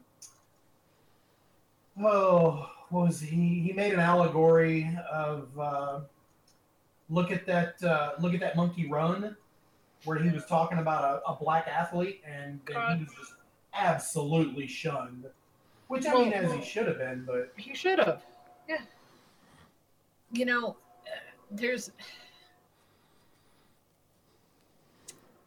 I don't know. Maybe there's just things you don't say. Um, ever. I, even in the 70s, when I think he said that. And, and yet, I don't know if anybody was actually a, a greater friend to Muhammad Ali. Do you know what I mean? So the contradictions are really strange. Yeah. See, I, I grew up in the 70s. I remember Howard Cosell. Um, and he was actually a pretty good friend of Muhammad Ali. So it, it's very. There was there was one odd. of there was one of those in the royal family uh, not long ago. Not and not Prince Philip, right? oh, Um, now you're killing me. it was um Prince Charles. No, it was uh, it was actually William, I think. Oh, God. The the press made a big thing that there's this Asian friend of his, Indian subcontinent, and he had this Okay. nickname. And yeah, well, it was what most people would consider a racist Slur. nickname, right? Mhm. Uh, but of course, when people talk to the person in question, he's on, no, that's my nickname. he was fine with it. you know, everybody called him that. You know, it was like, but the press were making a big thing that, oh, oh, and and and and the prince called the guy this, and blah blah mm-hmm. blah. It's like, yeah, so does everybody else. You know i i think the press does a disservice with the if it bleeds it leads thing Yeah. yeah i mean i i know here if i pick a story if i were to pick a story like pizzagate i mean you know i i would actually break like seven or eight hundred downloads in a week which i don't normally break in a week but that would be interesting um and I don't do that because it's a disservice. It's a disservice to the integrity of the news. I can't prove it, I don't want to talk about it. you'd kill your voice as well, because to do that sort of program, you've got to like shout the whole time, I can't do that. because that's what they all seem to do on those sort of shows. The fake ranting. outrage and shouting, just non-stop. Oh, Stephen was it Stephen A. Smith when uh, after the the Colin Kaepernick came out that he didn't vote. The very next day, he's on uh, uh, first take on ESPN, and he's screaming at the top of his lungs. But he wasn't really screaming. It's just he's very passionate, and he wants you to hear every single opinion he has before you get to speak. right, yeah, but uh, th- those sort of people in personal conversation then discover that I've probably got a louder voice than them when I get going. um, I don't. had I had like, that with a work colleague who tried to shout stuff at me, so I shouted back. Staff from all points in the hotel then converged on the point we were at to find out what the hell was going on, because that could be heard throughout the whole building. Deep resonant voice. I don't imagine. Oh yeah, It's a good thing though. N- Now I know when people pick on me, I'll just I'll just call Barry. Can you yell at this person for me? Well, especially- going to- especially if we're- that. communicating like we are now, Mm. and I can add another 20, 30 decibels on my output. And that's without putting everybody else's outputs up. That's just mine. Oh God. so, yeah. I don't know. I, I think. What did I learn today? Uh, the state of journalism is fucking dismal. Yep. Absolutely. I say that article I sent you before the show. I think you'll find that interesting. I will. Um, it kind of relates to journalism. Well, we yeah, but that's what we have. We have kind of journalism. The best journalist in America, hands down, right now, is Glenn Greenwald. Glenn Greenwald is not trained as a journalist. Glenn Greenwald's a fucking lawyer. The second best journalist out there is Jonathan Pie, who's a fucking comedian. We, we have a problem with journalism. So, you know, I'm I'm sad about the Washington Post. I, I hate to say I would expect crap like that from the New York Times because in recent years they've gotten way worse at um, you know uh, polishing Actually, the the link I gave you, or the link I gave you, I'm going to drop it into chat. People might find it interesting. It's a very No. long article, but then it's by the editor of Private Eye. So, yeah. Yeah, Private Eye, very good publication that does very good work. And is All the really- incredibly sarcastic, which is why it's still popular. Yeah, but so you've got that, you've got the Guardian, you've got the Intercept, and you've got a comedian. Well, we have quite a few comedians. He's just You, you guys you know. Yeah. have a lot of comedians that are very good with that. We used to. Now I think we have Lewis Black. Yeah, you're you're Yeah. stealing you're stealing our less well known ones. You've got John Oliver. Uh, We didn't. and- Ste- we didn't steal him. We, we did yeah, not he came- steal him. You recruited him. John- right? Jon Stewart gave him to us. Yeah, but uh and you Yeah, but we also you, we you also took got- Noah from South Africa as well, but he'd spent Yeah. his career mostly in the UK, so right. But I mean, you you you also shipped us your load of shit there, Piers Morgan. so I don't want to hear it. You've got to take the good with the bad. I still think you did you, you did quite well out of it. I mean, No, Piers Morgan was actually on the air. That was not a good thing. yeah, but he used to be on the air over here. Now we can now we can ignore him. Uh, I Oh, think what's, what's the gal's name? Madeline. Um, she gets a lot of her delivery from from Lewis Black. Uh, like he's he's one of her mentors. And she's got a really good delivery in her stand up, and she goes to talking real political stuff. But Joe Rogan, I mean, he's obviously left, but I mean, he's another good uh, political, you know, commentator as far as you know comedic practices go. Yeah. I think Joe Rogan's really interesting. I, I'm not I'm not like a huge fan of the Joe Rogan experience. Um, mostly because, like you said, he he leans really far to the left. I'm very. I know when I take the smallest political test, I'm like so far to the right and down to the bottom that like I'm right next to where Adam Smith sits. Um, which is funny that he's considered politically right because I consider him politically left because I live in America and even the left, not really the left, but people like Hillary Clinton, who is conceivably more hawkish than our current president. Um, a lot of her positions are extremely right wing for somebody who is supposed to be a member of the Workers' Party which is what the Democrats were supposed to be. Yeah, I mean, I've talked to you about that many times.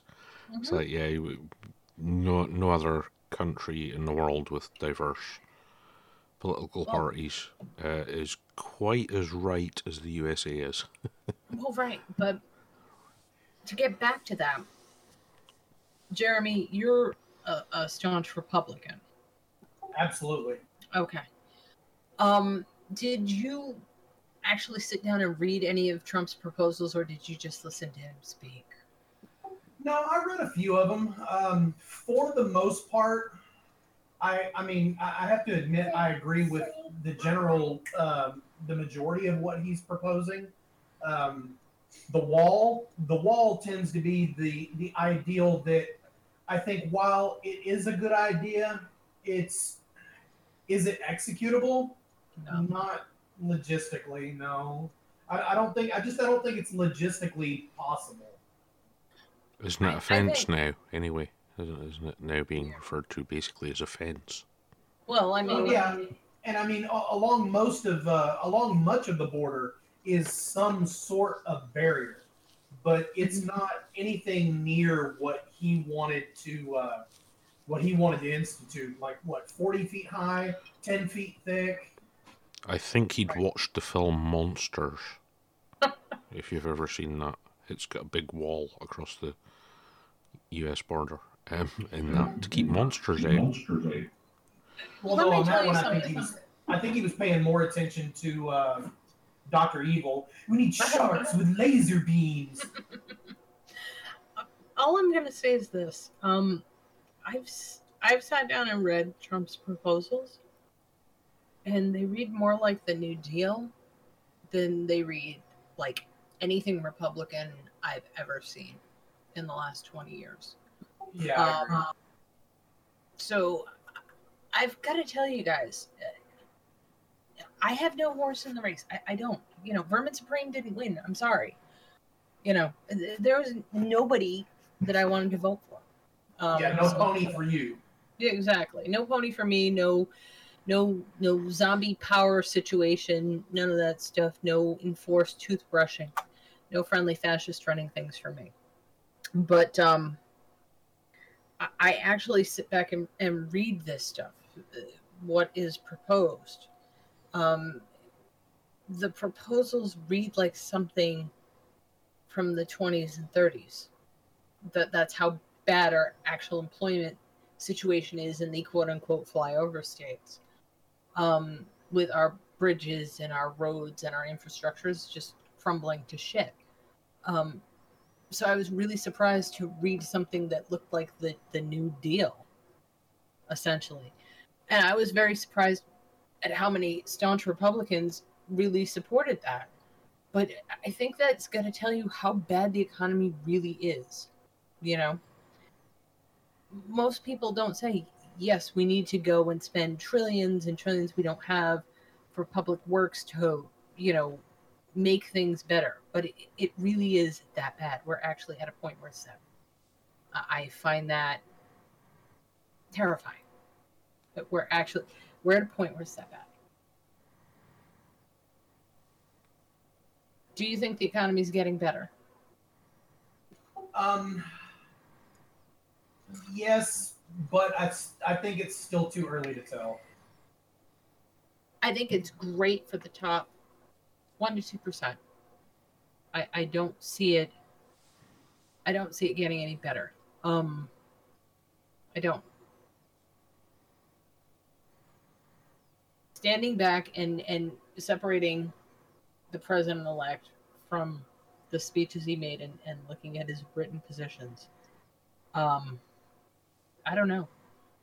I think rolling back some regulation is going to be really good for the vaping industry.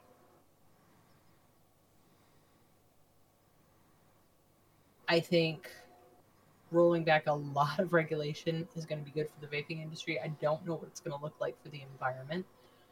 And all I can say is to me, I'm really kind of sad that um, they knocked Rand Paul out of the race so quickly. Um, he wasn't Ron Paul. He was 85% Ron Paul, maybe 70, maybe even 60% Ron Paul. and I would have been really okay with that. Um, another thing I think is hilarious is have you looked at how everybody's flipping out about how much surveillance capacity the government has now? Yeah, it's crazy. I don't care if the last president we had was Snuffleupagus from fucking Sesame Street. There's no way they should ever should have had that kind of fucking power. Yeah, no, and people are okay with it. They're like, "Well, I have nothing to hide." Well, no, it's not that. It, that's not the point. The point is we have Fourth Amendment, you know, rights Right, for a reason. Yes.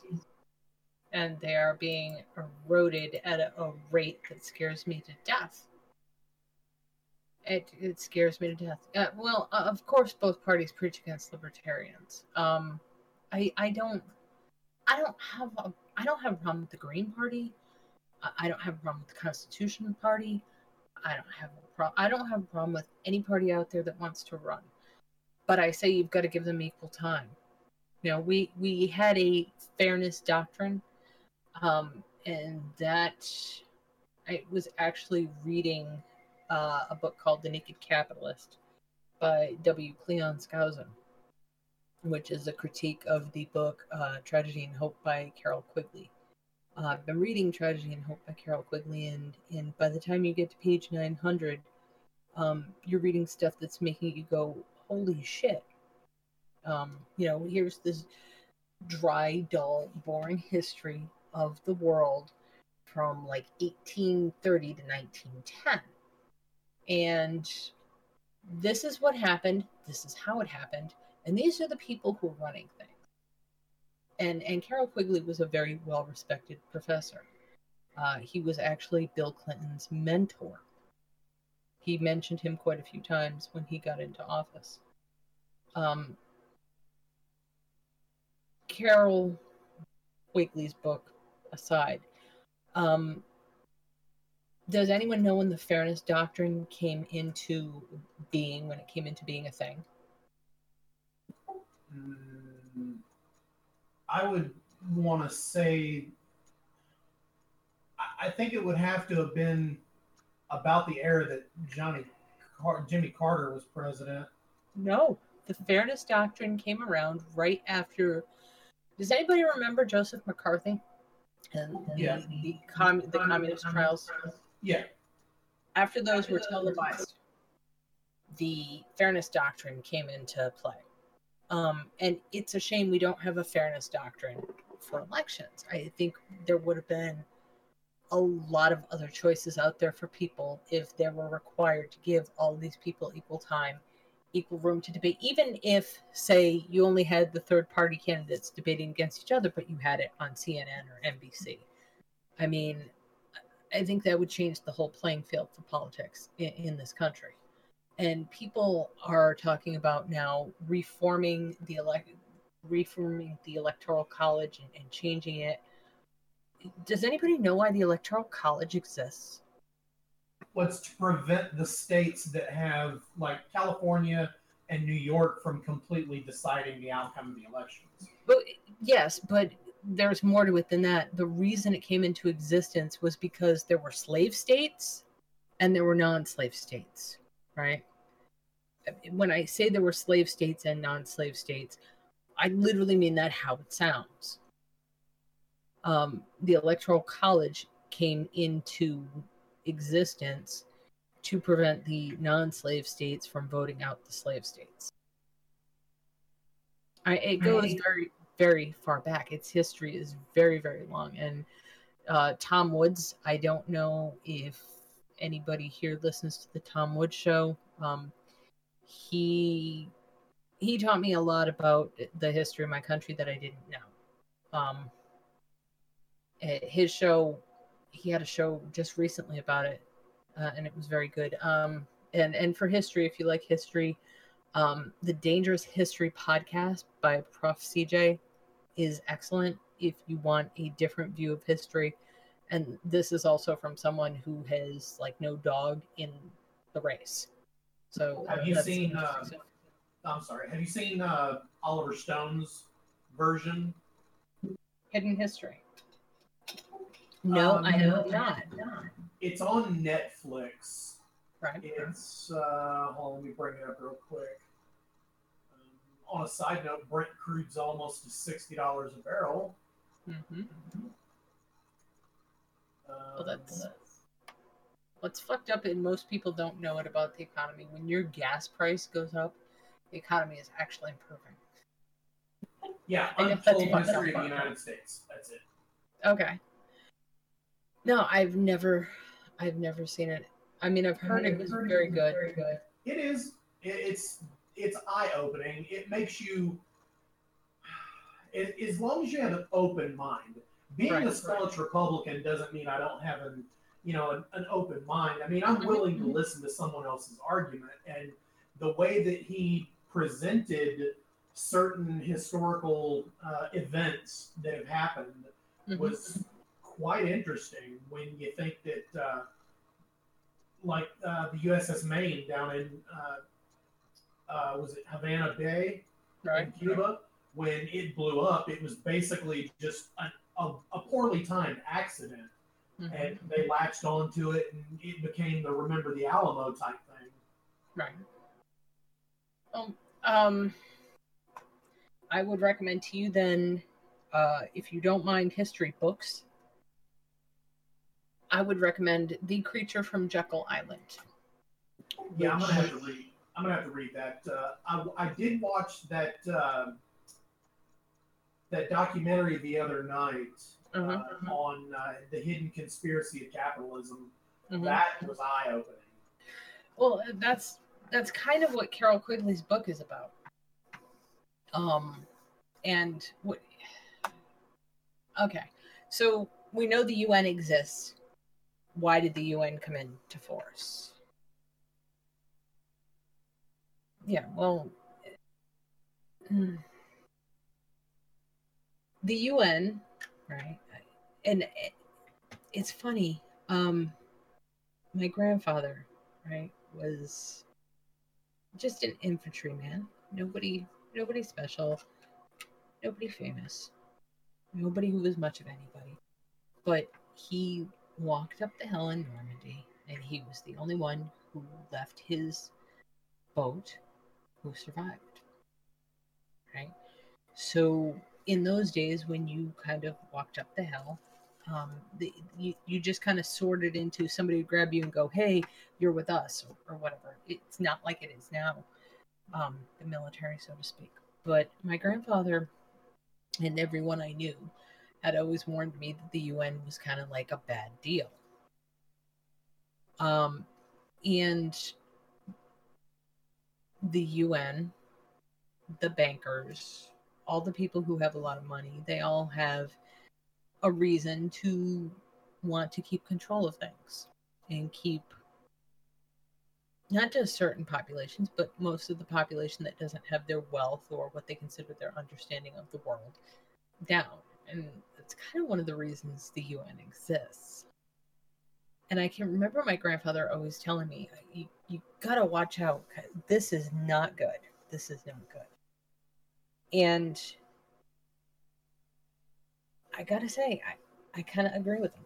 It, it's funny to me how the older people had what seemed to be funny ideas. They saved coins, they grew gardens because they didn't know when they were going to have food to eat, and and a lot of the things I see us doing now are things like my grandparents and my great grandparents would have done during you know times of economic hardship, and they were right about a lot of stuff. I also think when I look at the UN and its structure and say things like the Council on Foreign Relations or um, you have something similar in the UK area. Is it the Royal Council of is the Royal Council of International Relations? Oh, Is I that don't what know. it's We've called? got loads of international um, things. Yeah. Uh, when you look at the makeup of these things, they're not like the ordinary politicians that that run these places. They're well-connected people who have a lot of money and influence. Um, we look at the Council on Foreign Relations from just 10 years back, um, every Secretary of State has been on the Council of Foreign Relations. Every Secretary of State, right? Most of the presidents, except for from what I can tell, because he was never listed anywhere, JFK was not, although he told people he was. But most of the seats on the Council on Foreign Relations are taken up by the corporations and the banks. Um, and I think if they could get away with running the UN the same way they would, but those same people kind of have their their little hands in everything. Uh, so I think my grandfather was really really right about who not to trust and how to live. And maybe that makes me old fashioned and a throwback. I don't know. But they had stuff to teach us, and it, it's a shame that most of their lessons are, are gone. So when we're talking about that video, that was a, a G. Edward Griffin video. And what he Yeah. ta- what he talked about in that video is basically like I, I tell you I'm reading Carroll Quigley's book Tragedy and Hope. No one wants to wade through 10,000 pages, just like none of you want to sit and read the bailout documents, which I've read, or sit and read through Obamacare, which I've read. I, because I'm crazy like that. Um, but I read the stuff because I want to know about it so I can talk to you about it. And when I distill Obamacare down to its core message, it was whoever is in charge is just going to decide what you're going to get. That's basically what Obamacare boils down to. And if you let somebody with common speak write that, people would have understood it. But as it was, they passed it to find Oh, out well, then- was in it. The bill was so long they even uh, um, the major I think what the majority of them even admitted it was so long and there wasn't enough time we didn't even read it we just passed it. Yep. Yes. No. Um. And I, I said to you the other night, I don't even if if we're gonna go this way, um, you know, go all hog. Just go all in. Fucking socialize it and charge every American a premium. Call it a tax. you know, you're already doing it anyway. But take it out of the hands of the corporations because they're not beholden to us at all.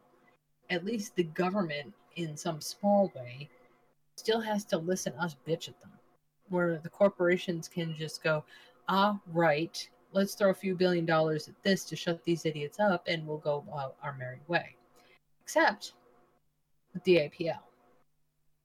Did you notice how quickly the tide turned when the veterans went up there? Yes. Mm-hmm. You know why? They were going around. They were going around at night, and they were cutting all the barbed wire fences. They were returning people's belongings. They were standing as human shields between the protesters and the police. The last thing the government wants any of us to do is to get along with each other. When we all get along with each other, libertarian, liberal, Republican, Democrat, Green Party, Constitutional Party, you know, Workers' Party, we all get along with each other and realize we all want the same thing. We all want peace and we all want pros- prosperity. We all want to have a happy, healthy life um, without so much interference that we can't live the way we choose. Once we all get on that same page, get past all the political bullshit, we to steal from Hillary Clinton, we really are that much stronger together. I think the only reason DAPL got shut down was because the veterans went, This is unconstitutional. Well, we took an oath to the Constitution, we're going to go defend it. Yeah, and their their oath doesn't just just because you discharge doesn't mean that you are no longer bound to that oath. I believe Mhm. is what they is their Yes, basic yes. argument in it. Uh-huh. Yeah.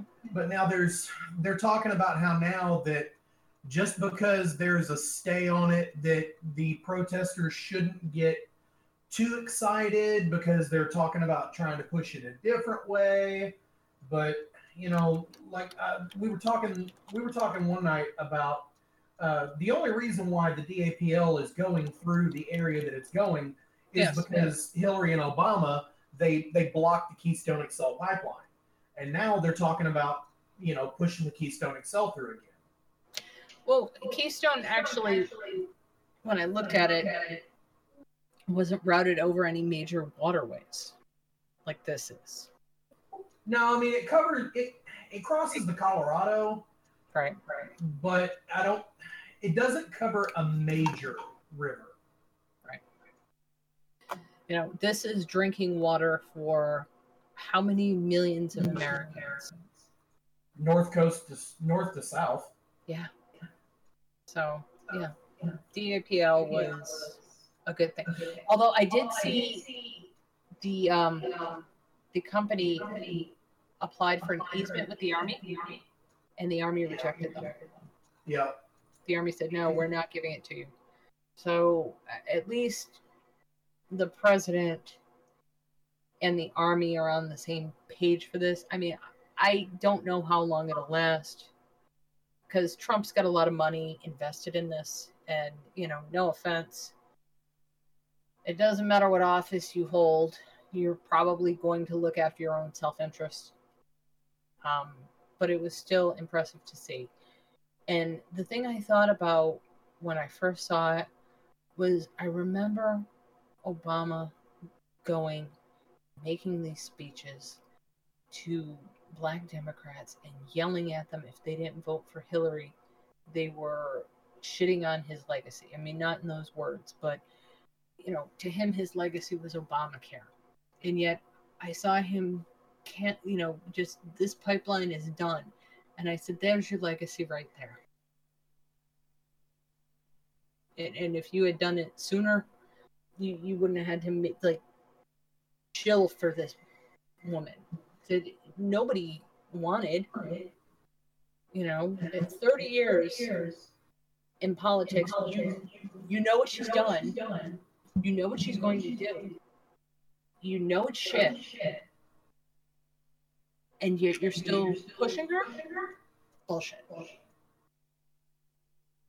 I don't know anyone who liked her. I, No, I I really don't. don't. Yeah, I don't. I don't. See, what it comes down to for me is, I, I understand that. Yes, Trump is big business, Mhm. and yes, he is going to. Um, there's going to be speculation on anything that he does that oh well he's just protecting big business. And those people don't seem to understand that the reason trickle down economics has never gotten a fair shake is because every single time we've tried to use it, you've got Democratic controlled uh, House or Senate or both that just continue, or even just the Republicans, and they continue overspending.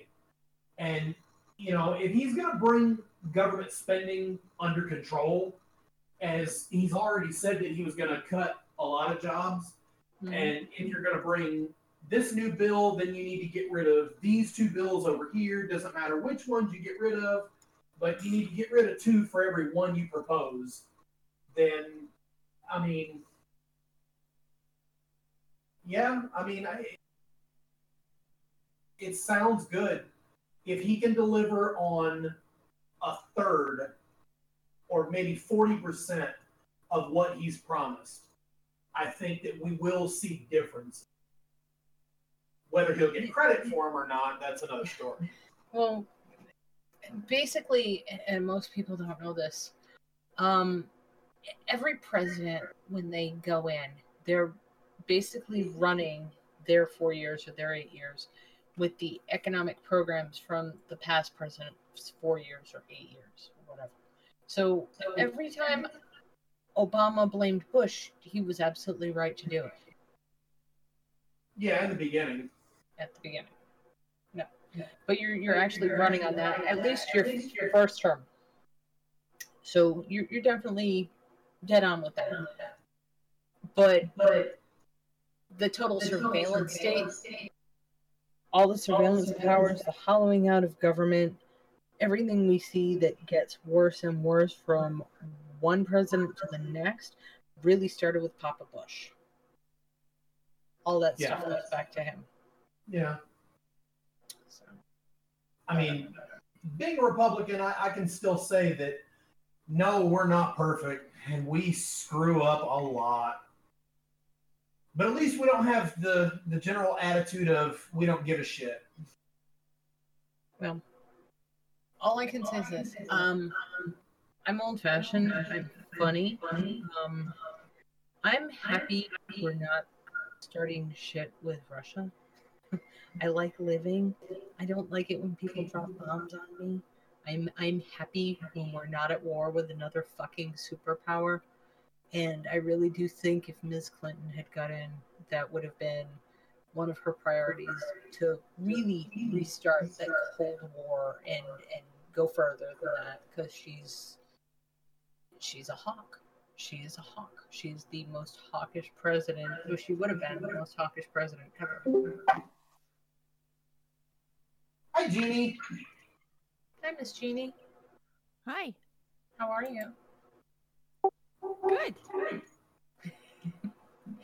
So I guess you can tell we're talking politics. What the, what the fuck's the echo? Uh, not me. It's not me. Um, Jeremy, you're on push to talk. Um, no, I, I bumped it off when my son went to bed. Hold on, let me put it back. Okay. okay. It it fucks with me too, Jeremy. It's it's we have too many people on the party. Um, if we're playing a video, if we were playing, if we were gaming right now, it would actually not bother us, worth it or not. but since we're not, we're we're trying to talk and to, you know, discuss things. This is what happened. How's your doctor's visit, Miss Jeannie? Um, it was good. I talked to him about that high frequency alter, uh, the high frequency spinal cord stimulator too. Um, Right. because my battery is getting where my battery's. Wait, are we? Are you on the air? Yes. Oh, I'm gonna shut the fuck up then. Oh, Okay. Um. Why you're you don't want to talk politics? Because Well, no, I'll talk politics, but yeah, I'm my yeah, yeah, personal personal stuff's personal, right? Yeah. Yeah. I I agree with you. I mean, um, he, you cannot imagine how shocked I was to see my picture on the Humane Society's Facebook. But you looked amazing. I almost shit myself. I was like, oh my God. I didn't think it would end up there. And so people are coming into work. I saw you. I'm like, oh God. And now Facebook's going, are you sure you live in Nanya, Lima, Peru? Yes, I do. Fuck off. that is funny. Um, did you guys did, did you talk about Standing Rock? A little bit, but, you know, this has been your baby. You go. Yeah, well, so every you know, Facebook land in and of itself, social media in and of itself seems to think that this has been a resounding victory, when in fact it has not. Um, the the only thing that happened was Obama told uh, the Civil Corps engineers, the Army Corps of Engineers, that um, we ain't fucking touching this don't grant him the easement and we'll dump this shit in Trump's lap. And that's what happened. Um, so did they win a little bit of a victory? Yeah, they did. Uh, Standing Rock got a little bit of a victory um, in the sense that at least until January the 20th, they can't go under the lake. Well, they- and it's funny. We kind of actually talked about that a little. Like, I didn't know if Trump was going to go with that or not. Do you, do you know what I mean? Do you realize until early this summer, um, he had a sizable investment in that co- in that pipeline company, right? Yeah. Yeah, he sold he sold off what he owned um, over the summer, because I mean everybody's known for quite a while that this whole Standing Rock was going to be a a smear of Native Americans yet again, and with him running for president, he probably shouldn't have owned part of that company, um, so he sold it off. But um, even if you set that to the side, you have to understand that if you've paid any attention to this man other than his his rants and ravings, which I think were were orchestrated rants and raving, I think he did it for a reason. Um, he's a very shrewd businessman, and he has been very pro pipeline and uh, pro corporate America for a very long time. This is not something that's fucking new. It's not something that's likely to change in the blink of an eye. Mm-hmm. Right. Um, the only good thing I can say is um, if his appointment for HHS, HHS goes through, I think we will have a sympathetic ear in Health and Human Services, which will be better than we've got now. And Agreed. that that can only be good for vaping. Um, a lot of the regulations that I saw passed, um, one of the ones that really bothered me was when they were saying puddles or anytime like water trickled through your property, it was considered a waterway and it was navigatable water and it could be regulated by the EP, you know, Environmental Protection Service. A lot of people lost their homes and everything else or had spent their whole lives building because of this sort of horseshit. And Oh yeah, I mean, and because even if if you had a runoff on your Mhm. property, where like when it rained like a bastard and the water shedding off the roadways created a little runoff that went across your property, Mhm. it wasn't called a storm runoff anymore. Now it was classified as a seasonal waterway, Yep, yep. and they could do whatever the fuck they wanted with it. Right. I, I think, well, first of all, having read the Constitution, and when I tell you, I, I literally have no dog in the race, I don't. I like the Constitution because it spells out clear protections for us from the government. Having read the Constitution, Health and Human Services, the FDA, EPA, the FBI, the CIA, and just about any other agency is completely illegal. Uh, Your armed forces are illegal. Um, there's a lot of shit that goes on with the way this country is regulated that's completely illegal. And I kind of always wondered when someone was going to make a constitutional challenge. Um, and depending on who your president uh, appoints to the Supreme Court, there could be some really serious constitutional challenges against these agencies that, that might actually have a chance of going forward that they would never have with appointments from a less business friendly president. I'm trying to look at both sides. There's having a pro business president can only be good for our economy, but bad for our environment. All right, I'm not stupid. I know how these things work. There's always a trade.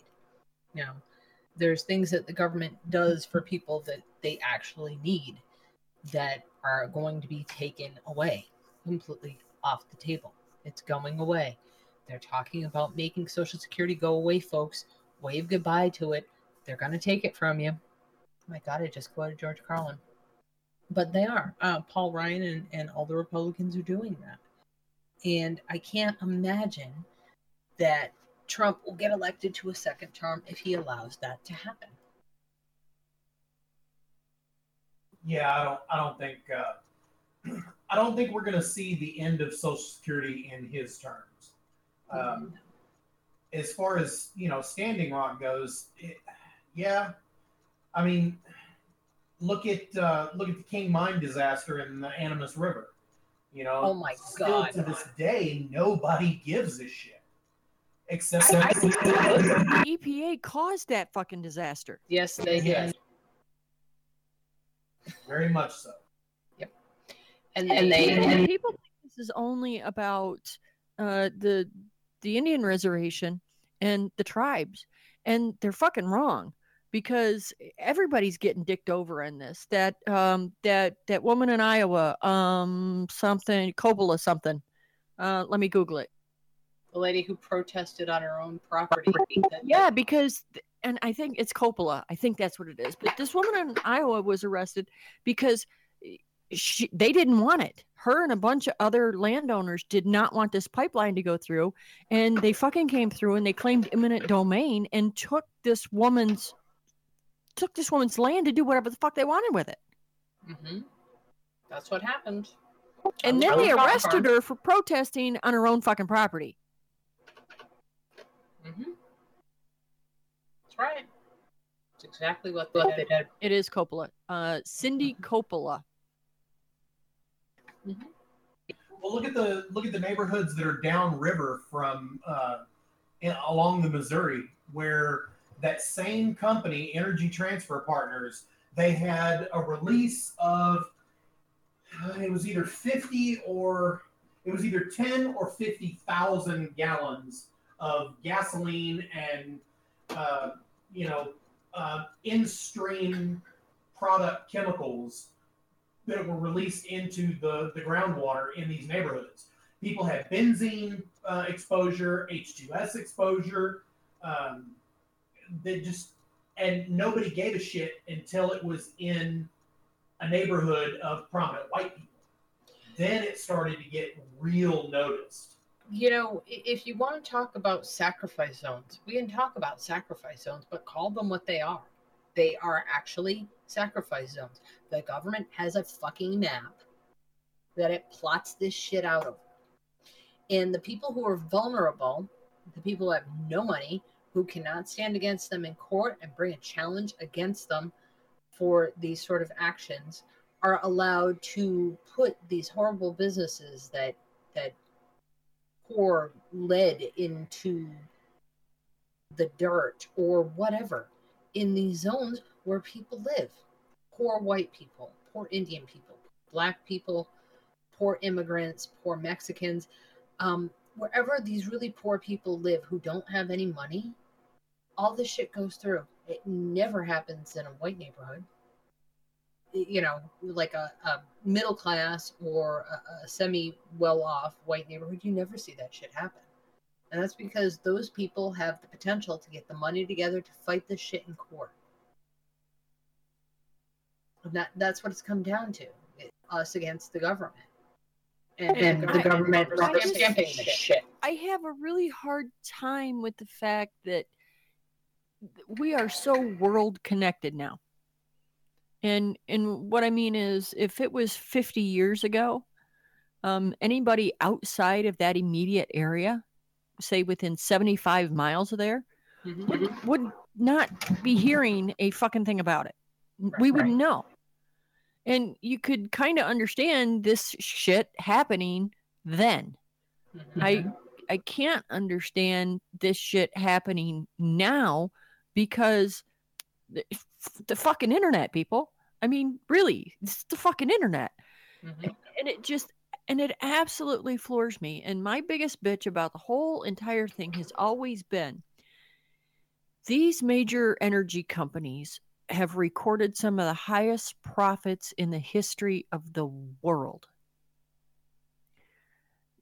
And we're talking all of history. And yet, these places aren't even putting 5% of their revenue into research on how to keep their shit safe, how to clean up their fucking messes. Nothing. I mean, how how the fuck does that even make sense? Jeremy, you want to take this one?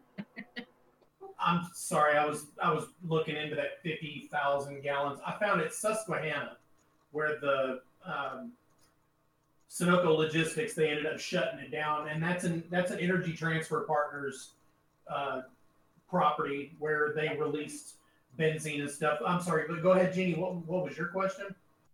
I'm just trying to figure out how the how this stuff still even happens in the day and time that we are so world connected and and you know there's the internet and everything goes on the internet whether it's right wrong or indifferent and yet these people recorded you know p- power companies um, oil companies they've they've recorded some of the highest profits in the history of the world not recent history i mean we're talking total history yet they're not even required to take 5% of their revenue and put it into research in how to build safer pipelines how to clean up their fucking messes when they make them Yeah, there, I, I have the same exasperation, for lack of a better term. Yeah, um, it, it, it gets me to no end that they, they don't. Um, you know, my wife and I were discussing the DAPL, and I said the only way that they could actually make it safer, and this is actually viable technology. They've done this in certain places already, where it's a double sheath pipeline say if it's a if it's an eight inch line, which a lot of them are, they're either 8, 22, or 24. And you take that line, you weld it all together. As you're welding it together, you're sheathing it in a larger pipe with uh, you know standoffs inside the pipe to keep the pipe centered. So, know that as a double wall pipe. I mean, you know, your your wood stoves and your coal stoves and every other fucking thing is required to have double wall pipe now. But these pipelines, yeah, no, that's okay. They're they're they're good people. They there's they won't have a problem. have you ever seen the movie There Will Be Blood? yes. Very insightful to how the oil industry got started. That is an eye-opening film. Um, yeah, actually, for that. Um, you know, it. Uh, but uh, you've never seen it, Jeannie? No, I haven't. Wow. Well, I I, I, I don't just wrote it su- down. I don't know why I'm surprised. It it took you 20 years to see Fight Club. yeah, there, there will be. I gotta tell you, you know, I get the most grief about not watching Fight Club and The Princess Bride. Those are the two movies in all of history that I, that I have had people go, I can't believe you haven't fucking seen that. You mean to tell me you've never found the six fingered man? um, I have now because I questioned BSP once about you know um, eh, Dream of Large Women, and I was like, why the fuck do you say that all the time? And boy, did I catch hell.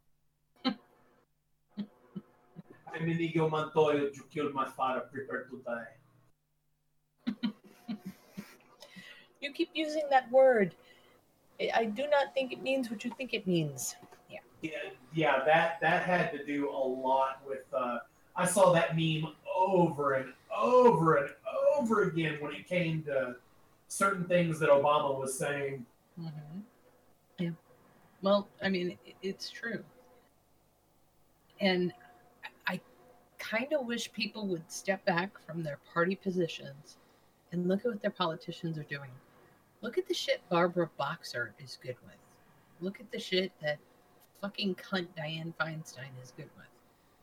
And all the Democrats elected her back in as their representative I can't. There's no part of me that imagines that. Okay, I think. I think if you want to talk about the two people who I think are Democrats that actually might give a shit about their constituents, one is Bernie Sanders, right, and the other one is probably Senator Elizabeth Warren. I think everybody else is out to get theirs, and I think the Democrats have stopped being the workers' party for a really long time now. If you look at the things they propose and they've gotten behind, they've done some good things that have gotten some press, but a lot of the shit they've done lately has just been screwing you if you're a worker. You really need to step back and look at this stuff, and, and people don't want to hear that. I, I don't blame them. It, it's easy to. It's not that it's easy, but it's you're in a comfortable spot. For a long time, I was very comfortable being a libertarian. And then, you know, I, I don't give a fuck that Gary Johnson didn't know where the fuck Aleppo was. That doesn't matter fuck all to me. What mattered to me is that here is a man who, the first time he ran, ran with a person who wanted to basically shut down the DEA, stop this criminal over sentencing of people with small amounts of drugs, and, and shut down the war on drugs. Judge Jim Gray was the most libertarian vice presidential candidate I ever saw in my life. I loved him. I still love him. I think he is wonderful. Um, and then he goes and picks this asshole who wants to strip people of their gun rights. You can't tell me if Gary Johnson got elected that he would last a day without getting assassinated for some of the things he wanted to pass as policy. I couldn't, in good conscience, vote for him. I had to look at things. And I didn't like hey, any of the. Mars. Maybe. Oh, but then Jan's teleporter buddy would be a billionaire. Oh, I Jesus. haven't heard about that in a while. God. That fucking guy. and poor Karen. She's sitting there. She's like, ah, yeah, well, it was great talking to you, but the show's over, so we have to go now. I was just stunned. I'm like, oh my God, people are going to remember this forever. You can always go back, you know, teleport back and continue talking with us and yourself. and Jan's over there thinking, fuck you too, Jeannie. I can't believe you did that to me, Jeannie. I guess it's obvious we're probably not even really going to touch this stuff, but this is good. I think it's good to just get away from the horrible shit in the news. Oh, Although Well, I need a link to the show notes, by the way. you had them from last week, I didn't do a show. Oh, that's right. You had, you had a migraine. I did. I did. Um, but we've kind of taken the notes and sort of tossed them in the trash. Um, which As is that happens when I'm on. well, Or when I'm here, I give her a lot of Ushinies, Jeremy. Lots and lots and lots of Ushinies. um, but Standing Standing Rock has been has been a, a bee in my bonnet for quite some time. God damn, that sounded ancient. I just turned 142 years old, folks. um, but I mean, it just, I just am really surprised. I'm glad. Believe me, I am absolutely thrilled that there's been a stay of execution and that's what I'm referring to it as is a stay of execution. Um, doesn't mean they're not going down. It just means they're not going down right now. Um, but you know, the fact that 2,000 military veterans showed up there to help these people protest, to make sure that these people were safe, to make sure that they had some people there to give them a break so that they could go get warm and stay warm um, says an awful lot. And it- I really wish more people were paying attention. Um, and I still see to this day people going, oh, and they put up that stupid fucking pipeline graphic going, oh, which pipeline are you opposed to? Well, you know what, folks? I'm opposed to every fucking one that leaks. I'm opposed to every one that is contaminating water. Water is the one thing you cannot live for more than two days without and and people just don't oh you oh you're against the pipeline what you you gonna drive a prius Uh, shut up don't be ignorant this this is bigger than an indian reservation getting fucked over i mean everybody stood around and watched that happen for what 200 years now Mhm. Yeah. Well, that was well before or after we handed out the blankets with smallpox. I, I'm just wondering.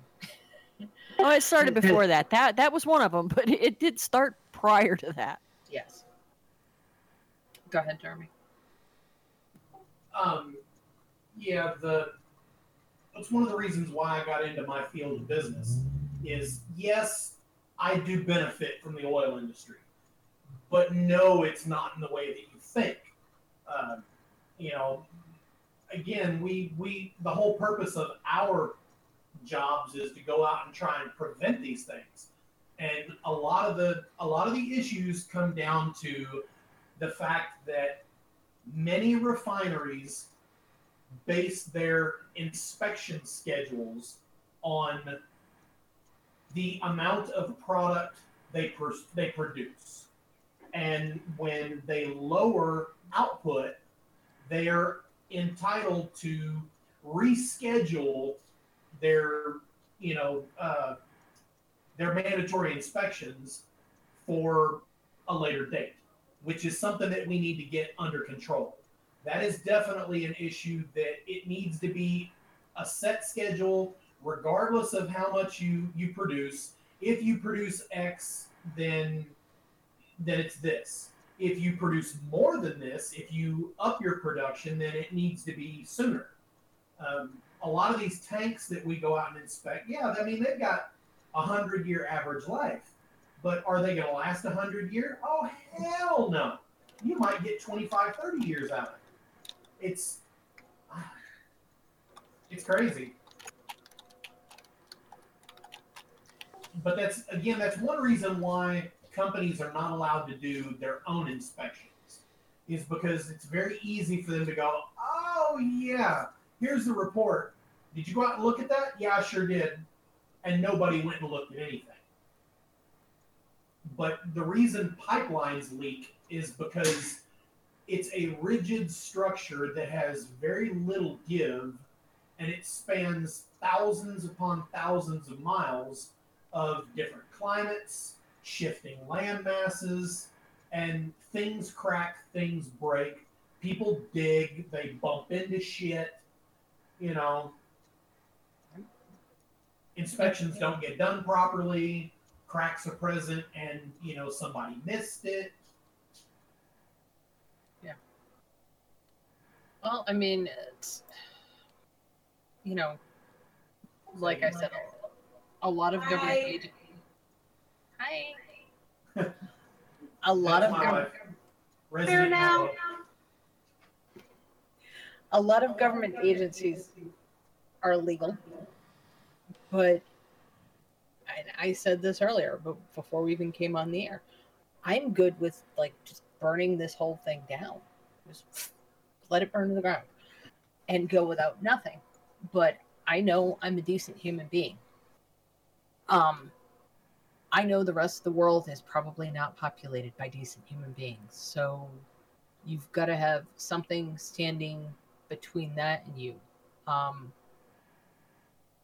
I would hope it would be something ethical. Um, but lately, more often than not, it's less ethical and very bad for the environment.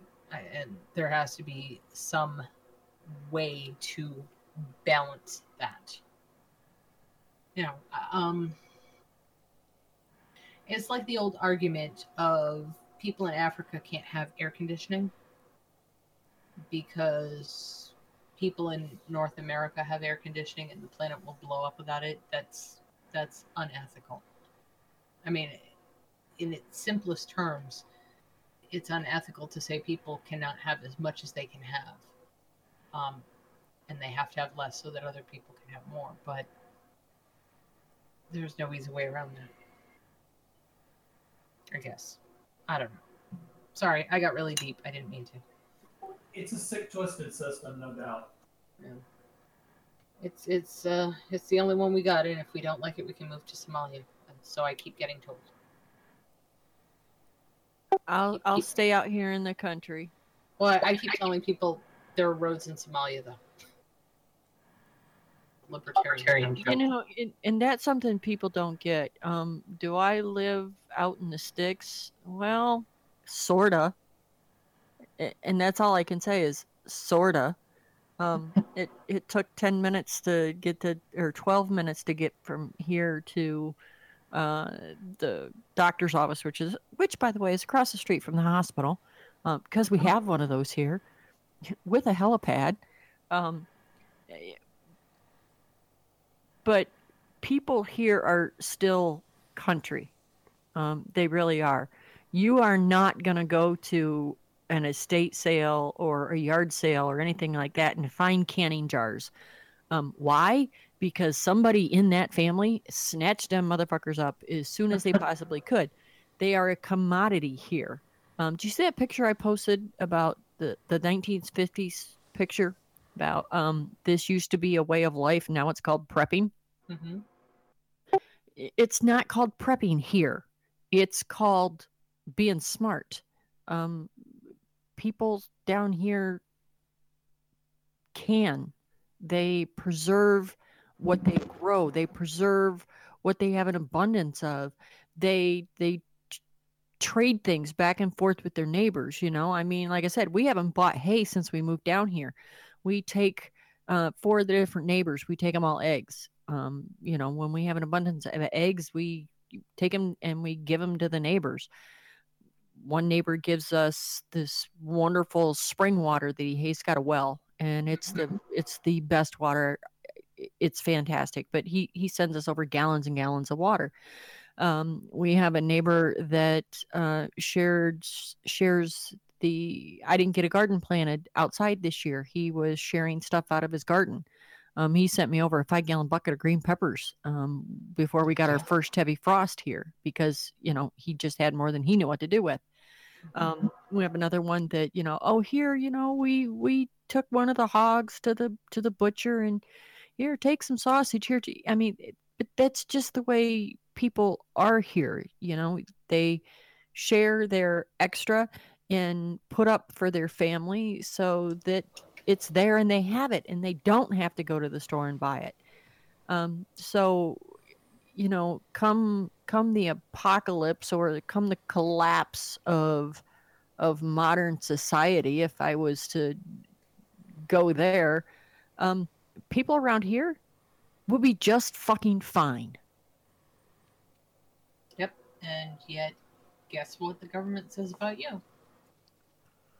We're, we're backwoods rednecks No, it Jeannie, says- look look on the bright side, right? I mean, you get people giving you stick for living in the middle of nowhere, but you don't. My cousin and his family, they live in the middle of nowhere.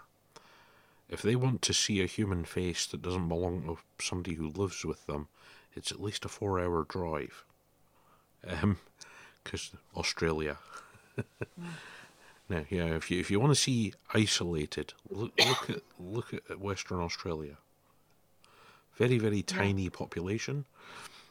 Farms the size of, well, countries basically. Uh, and yeah, Yeah. They, they have they do canning and grow their own food and all sorts of things, because they have to. Because you know, it- just to go to the shops is a day. Yeah. Uh, I that's the one place I wouldn't want to live in Australia. Um, and mostly because of I don't know how many people are aware of. I'm assuming you know about their their their gun laws there. Yeah. Okay. That's not the worst bit of it. Um, lately, they've been going really soft on armed criminals coming into people's homes and, and doing God knows what to people. And these people are, out within 24 hours on bail. And if the homeowner were trying to defend themselves with, say, a baseball bat, a rock, a brick, gun, they would be going to jail for two to four years. So uh, Australia is a really massively screwed up place. Oh, I know it was a penal colony, but Jesus, come on. Well, they're they're almost out of water, so yeah, I think it's driv- driving them crazy. I've got a, a fairly, well, a guy I know quite well, who got recruited to work, uh, trying to develop solutions to their water problem. Moved off down there a couple of years ago. Um because yeah, literally they had they do not have enough water they reckon for the population they've got, they're probably going to run out somewhere around the next 10 years. Literally, there'll be no water in the You know- aquifers. Did you ever see the movie The Only Lovers Left Alive? Yeah. Yeah. Do you remember at the end where they finally run out of the last clean blood? And he turns and looks at her and says, Are they fighting wars for water yet? And she said no, and he, he laughs and says, Well, we know that's coming. Yeah. Yeah. Yeah, that's going to be the next commodity. If you ever wanted to invest in anything that's worth fuck anything, invest in water. Because water rights in this country are so fucked up, you can buy them for a song. And when the water starts running low, you can make millions of dollars. Um, Well, I mean, Maybe- some some some mainstream films have been quite predictive on this. Uh, the Mad Max series. mhm. What were their their their? Everybody remembers the violence, the weirdness. Yeah. But society had broken down because of the fossil fuel had run out and the water had dried up. Well, it was set in Australia, so yeah. Um, so yeah, Yeah. it was predicting what was to come, basically. Well, the water water rights, if you can get your hands on them, are better than gold at this point as far as investment goes. And everybody knows I like fucking money, right? Um, so yeah, if you can lay your hands on water rights and buy them and store them, you will make money like you can't believe in the next twenty years or so, if things keep going the way they are. Just and here's the thing. Um, the climate's changing. I don't think there's anybody who can make an argument that it's not. Uh, the only argument to make now is whether it's cyclic, right? Whether this is a cyclic change we've ne- we've not seen before. Like um, when they went back through weather records, they found like the mini ice age. No, no one had talked about that until the mid '80s. Go ahead. but okay and why i would lean towards the the cyclic is when they're taking these core samples you know they're going down 200 feet and taking core samples and 175 feet down they're coming across peat moss mm-hmm. well how the fuck did peat moss get 175 feet down unless that ice at some point was 175 feet thinner Mhm. Well, you know, it, it- it's not, but I mean, there's also very, you can back me up on this. What happens when the magnetic poles get really weak? Uh, we all get cooked alive. Mhm. yeah. Well, it, but it's not just that. Once the magnetic poles start shifting, we start shifting. Oh well, the, the there's one theory that the Earth has at least once in its history Completely. turned right over. The poles used to be the opposite way around. Chair truss. Um, yeah. Because yeah, fluctuating magnetic fields. Uh, the Earth, the Earth's rotation speed, uh, axis tilt, and everything has wildly changed over Mhm. um, galactic history, shall we say? You can't say Yeah. normal But I history. mean, well, that's when we would have been like Pangea, basically. Yeah. Um. God, why do I think I'm boring everybody to death? But um, yeah, no, and I understand why you say it's cyclic, and I believe you. But I'm just saying, um, water is going to be an issue in the future, and I'm not the only one who thinks that. Well, yeah, you had Nestle that was bottling, you know, millions upon millions of gallons of water every day, right in the middle of a drought, and they were selling it. Yep, and that was because they secured the water rights to do so. Now, how, and I will tell you, as bad as Nestle is in California, what is even worse for their environment, and no one will tell you this, is the almond farmers. They use far more water than Nestle ever took, and no one says shit about them because everybody still wants their almonds. Now, unfortunately, we've specialized where we grow things. Things don't, you know, grow normally where they used to, or people don't want to specialize like Jeannie does for making hard to grow things work for you and make them grow. So we don't, we're completely dependent as a society. And I see it. I work in a fucking grocery store the grocery store is like got ridiculous amounts of everything. As a society, we're completely dependent upon what these farming conglomerates can bring us for food. And even if it costs us, you know, entire counties being able to live someplace, we're never going to stop that unless there's a, a really good reason not to. And I, I don't, in the current climate that we're in, I don't see that happening. So there's a good side to having a pro business president and a bad side. And, you know, the water thing is is definitely going to be an issue here too. You, you see it in California, and there's pictures they don't show you so much. And I've seen a few of them, and they're they're quite disturbing from satellite images from space um, of just you know the great redwood trees. How many of them have died? So they really have a water problem in California, and you know. Um, it might behoove them to look at what their almond farmers are actually using. Just saying. Throwing that out there. Little information that stored in my head for no fucking reason. You know, you're You know- they're free to come over and take some of the water from where I live. Possibly, possibly about the only wettest countries in the world are like in Southeast Asia. You know, Bangladesh. Bangladesh and the like. Duro, factory farming does not have to exist. um, I, I'm sorry, but if you didn't have 7 million people stuffed in a space only big enough for 500,000 people, you wouldn't need factory farms. I'm not trying to say that we need to limit um, population growth. Um, all I'm saying is God. People should seriously think about the population on this planet and how much it can hold before they have children um, and not just start spitting out kids.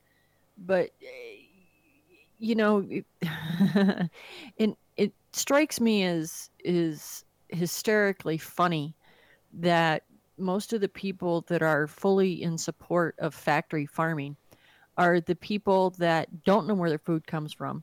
Um, the ones that make comments like, I don't know why you have to butcher your rabbits. Why can't you just go to the store and buy meat where where no animals are harmed?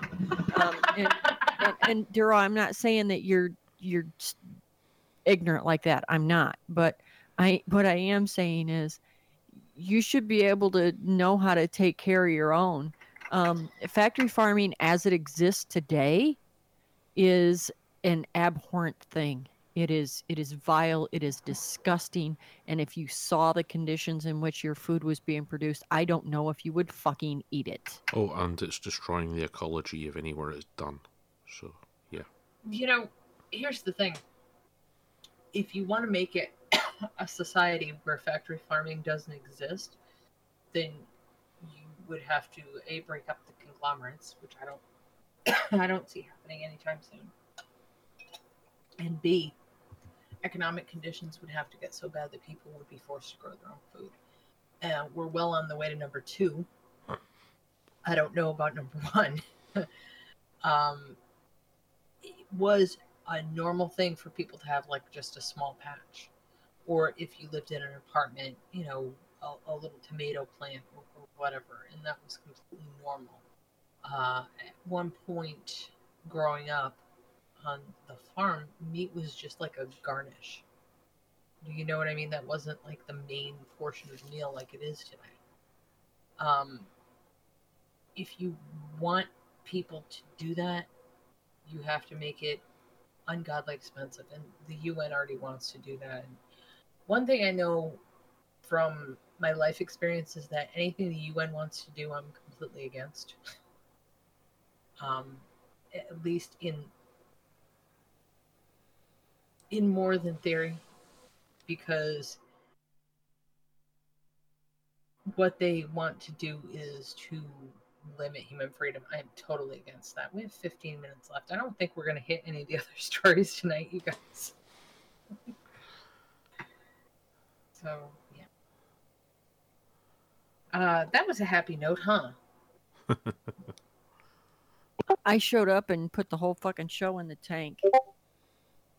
Well, you know, you know it, if you're a vegetarian, you're actually worse. You're actually worse for the planet.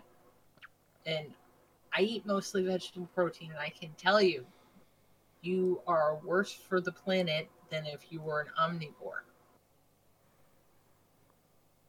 Yeah, because say- humans eat less less meat and more vegetables. They take take over from the cows as the methane production facility. Yeah, but I mean, it, it's not just that. It's how much.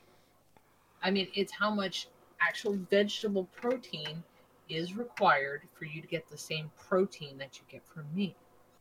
Now, you are more devastating to the planet if you're not a meat eater. And Uh, plus the fact the way they've done the intensive farming on vegetables, they are they have approximately fifty percent of the nutrients in them that they used to have in the early nineteen hundreds. So you now have to eat twice as much of them to get the same. yeah, so Brilliant. Well, you know, much of the food we have we waste. Um, e- EU regulations on how a fucking banana should look for God's sake, really? Oh, and we're about to run out of bananas. They're Yeah, about to yeah. go. Uh, like They're dying. I read a story where it said that what we They're dying. think of, what we think of as bananas in uh, like banana flavored candy, Mhm. that that's the way that real bananas actually taste. But we're eating a, a species of banana that brought was brought about and engineered in a laboratory, the Cavendish banana, to replace the uh, uh, a French banana that got susceptible to some kind of uh, some kind of fungus, and it wiped out all of the bananas all over the world. And, Well, I mean, th- what- and every single banana you eat is a clone of the. Mhm. They're genetically identical to every other banana that's ever on the market. Yep. Yes, And they are. pretty, yeah, and then pretty soon we're we're about to see a super bug among the bananas, and we're either going to have to engineer another banana or we're going to lose bananas. But I mean, it's not just that. Has anybody noticed the price of chocolate? Not lately. Has it gone up significantly? Yes. Oh, I, I know because I look at the pricing for this when I'm stocking it. Yes, I know what the price per ounce used to be and what it is. Yeah, um, it's getting to the point where we can't produce enough cacao. Just cacao's basically produced in like South America, Africa, those kinds of places. They they don't have good enough farming techniques there. Africa was like the fertile crescent of the world. And they now no longer have farming techniques to produce the cocoa, the cacao that we eat. I mean, and vanilla beans, and I know this because I grow them, they're losing a lot of their potency every year. They're less and less potent. So you could take and where five years ago you could take five or six vanilla beans and throw them in. I like to make my vanilla extract from. Not everybody does, but you know, I'm in the tropics. Let's go with it, right? With a with a white rum, and most people do it with a really cheap vodka. And you used to be able to do it with five or six beans, and it would be great. You'd have this amazing, flavorful stuff, and everything would taste and smell wonderful. Mm, It's not like that anymore. What used to take five is now taking twenty-five coffee beans they're slowly going extinct um, if you want some really good advice if you can grow vanilla and coffee and cocoa bean you should do it because they're going to be very expensive at some point in the near future and they're going to be beyond luxury items especially if the monetary system keeps going the way it is Yeah, I mean it's um it's not going to be too long because I've looked at some of this stuff, not as Yeah. detailed as you, but vanilla is a good one because literally they reckon quite soon the only place that's going to have decent vanilla will be Madagascar. Mhm. There's a reason why you're starting to see that more in products. Madagascan vanilla. It's like oh it's yeah, it's because their stuff still grows really nicely because it's a very fertile island. Yep. Yeah. And there's not a lot of people live there, so yeah. th- Did, did you see what Cuba's going to start importing into the U.S. now? Their anti-cancer vaccine, please, please, please. No, honey. Organic honey. And you want to know how it ended up being organic? Political sanctions from the U.S. and the collapse of Russia. Um, they had, for a very long time, had to buy all of their pesticides from Russia. And, um, well, that went by the wayside, as we all know. And they couldn't get any pesticides um, because the only other major uh, manufacturer of them was the United States. And of course, we wouldn't sell them anything. Um, so they went without them for a very long time. And now, by all international standards, their honey, which they are a pretty good producer of, um, not one of the big guys, not like China. Um, yes, folks, you could be eating honey from China. Look into it. I'm not blowing smoke up your ass. Um, but so now um, they are technically an organic honey producer. And for what that shit goes for by the pound, um, it could help them immensely. You say it could help them. I'm. I stuck a link in our chat, and I'm going to stick a link in the the chat for the show. Um, this is probably the last thing we're going to be able to say because we're probably going to get cut off soon. This article is well worth reading. Um, it talks about what life actually is like for Cubans in the areas you don't see. No, we have eight minutes left. Um, they have a maximum amount of money they can make. Cubans can make 67 cents per day if they work in Cuba. If you're a doctor, you make $10 a month more. So you make $30 a month.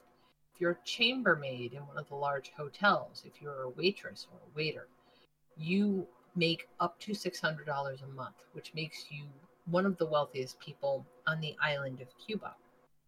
So if you ever wondered why they were bundling together rafts made out of junk and crap, it's because drowning was probably far superior to the lifestyle they were leading. Um, all the good stuff goes to the tourists, all the crap gets spread around to everybody else. They've never been able to entirely outlaw the dollar like they wanted to. I, I am so sick of hearing people stick up for Castro. He gave them free medicine. Read that fucking article about what it's like to go to the goddamn hospital there. You have to bring your own sheets when you go to the hospital there. You have to bring your own bandages. They don't have iodine there. You have to bring that. And if you have some, you bought it on the black fucking market. Um, that is one really screwed up place. It, it, it really is not. That was not a good system, and I'm so sick of hearing people say that. Well, Castro gave the people free education. Free education's great, but if you saw the conditions these people live in, you might rethink that. You might rethink a lot of your positions. And a lot of this stuff is why I say there has to be a mixed system. There has to. We cannot not have a mixed system, which means for having a middle class anywhere, the government has to subsidize some stuff, but there's still a capitalist system there. I think, looking at the way capitalism has been fucked up here, with probably some major controls placed on it, at least on the banking sector. And that probably makes me sound like the least left leaning anarchist you've ever met. And yet I am. So there's that. So yeah, um, I know a lot of people being in Florida who escaped Castro's Cuba, and it was not the nice place that you hear about. That's about all I have to say about that. So, yay. And you're right, Jeannie. The economic sanctions are one of the things that really led to a lot of their problems there. When we sanctioned them, Russia used to give them money. Russia cut them off after the collapse of the wall, and that's when things really started getting bad there. So, yeah. Um, Well, I- well, I- listen- yeah, but Castro Yes. fucked Yes. that country up. Ultimately, you know, I mean, the U.S. really didn't have a lot of choice there, Jan. I mean, Castro was a scary, scary man. Castro was bad. Che Guevara was worse. You know, I, I I'm so sick of seeing these fucking people walking around with a Che Guevara shirt on. I just want to fucking smack them and go, "You like peop You like a man whose favorite thing to do was murder eight-year-old children." Um, I I have a friend. I have a friend, um, ironically, that lives in Cuba, New York. Um, that uh, he and his wife were sent here as teenagers, um, and stayed here as political exiles. Um, and I said, "Why the fuck do you live in Cuba, New York?" He said, "Ah, because it's the only thing I could spell." Um, but I mean, eh, he was never allowed to go back and and see his family you know i mean and and that's crazy and fucked up but he said you know as much as people bitch about the united states i don't care how fucked up this country is or how fucked up it can get to be it is still so much better than where i came from you don't know how bad Cuba is, and I'm so sick. Of, I have so many friends that are apologists for Castro, and I don't understand it. Yes, they had 100% literacy rates in Cuba. That's fantastic. It's amazing. And it was enforced because the people had nothing and the government had their food. Um, that's that's a problem. That's a government way too far out of control and it's something I never want to see here, as bad as it could get, like your friend said, it is my sincere belief it never, and my sincere hope that it never gets to be as bad as Cuba was. Is and I don't know what it'll be like with Fidel's brother taking over, but likely communism the way they have it there, not communism done right, like you see in Star Trek, um, will never happen until there are no Castros left. And maybe that's something to wish for the day that there are no Castros left. I wish them freedom. I wish them prosperity and peace and happiness and no more oppression two minutes. Does anybody have parting thoughts? I had a blast. I had a pretty good time too. It was nice not going by all the. Although I did have fun reading Glenn Greenwald slapping the shit out of the mass media. That was fun for me. But I had a good time. All I can say is I, I hope and I pray that uh, uh, Trey Gowdy gets appointed as Attorney General. He definitely could not be worse than, in in a lot of ways, some of the ones we've had in the past. I'm not naming names because we've had some worse than the one who left office recently. I'm just saying we've had some real shits for Attorney General. Jeannie, parting thoughts? none i'm hungry how about that She- she- Jeannie's hungry, and she's going to go eat from her bountiful garden. Very parting thoughts. Yeah. Look after each other. I like that. Be kind to one another. We're all the same people. And I guess that's it for this evening. Uh, no ad, no horrible Muppets thing, because I actually had fun tonight. So we will. I, I don't know who will see you next week. I will see you next week. Ferry will see you next week. And i should be here Jeannie should be here. I don't know if Jeremy wants to come back, but more than happy to have him. Yeah, sure. And- and- okay. And, and Alex. So it'll be the same lineup next week. Have a great night. Thanks for listening. Deuces, y'all.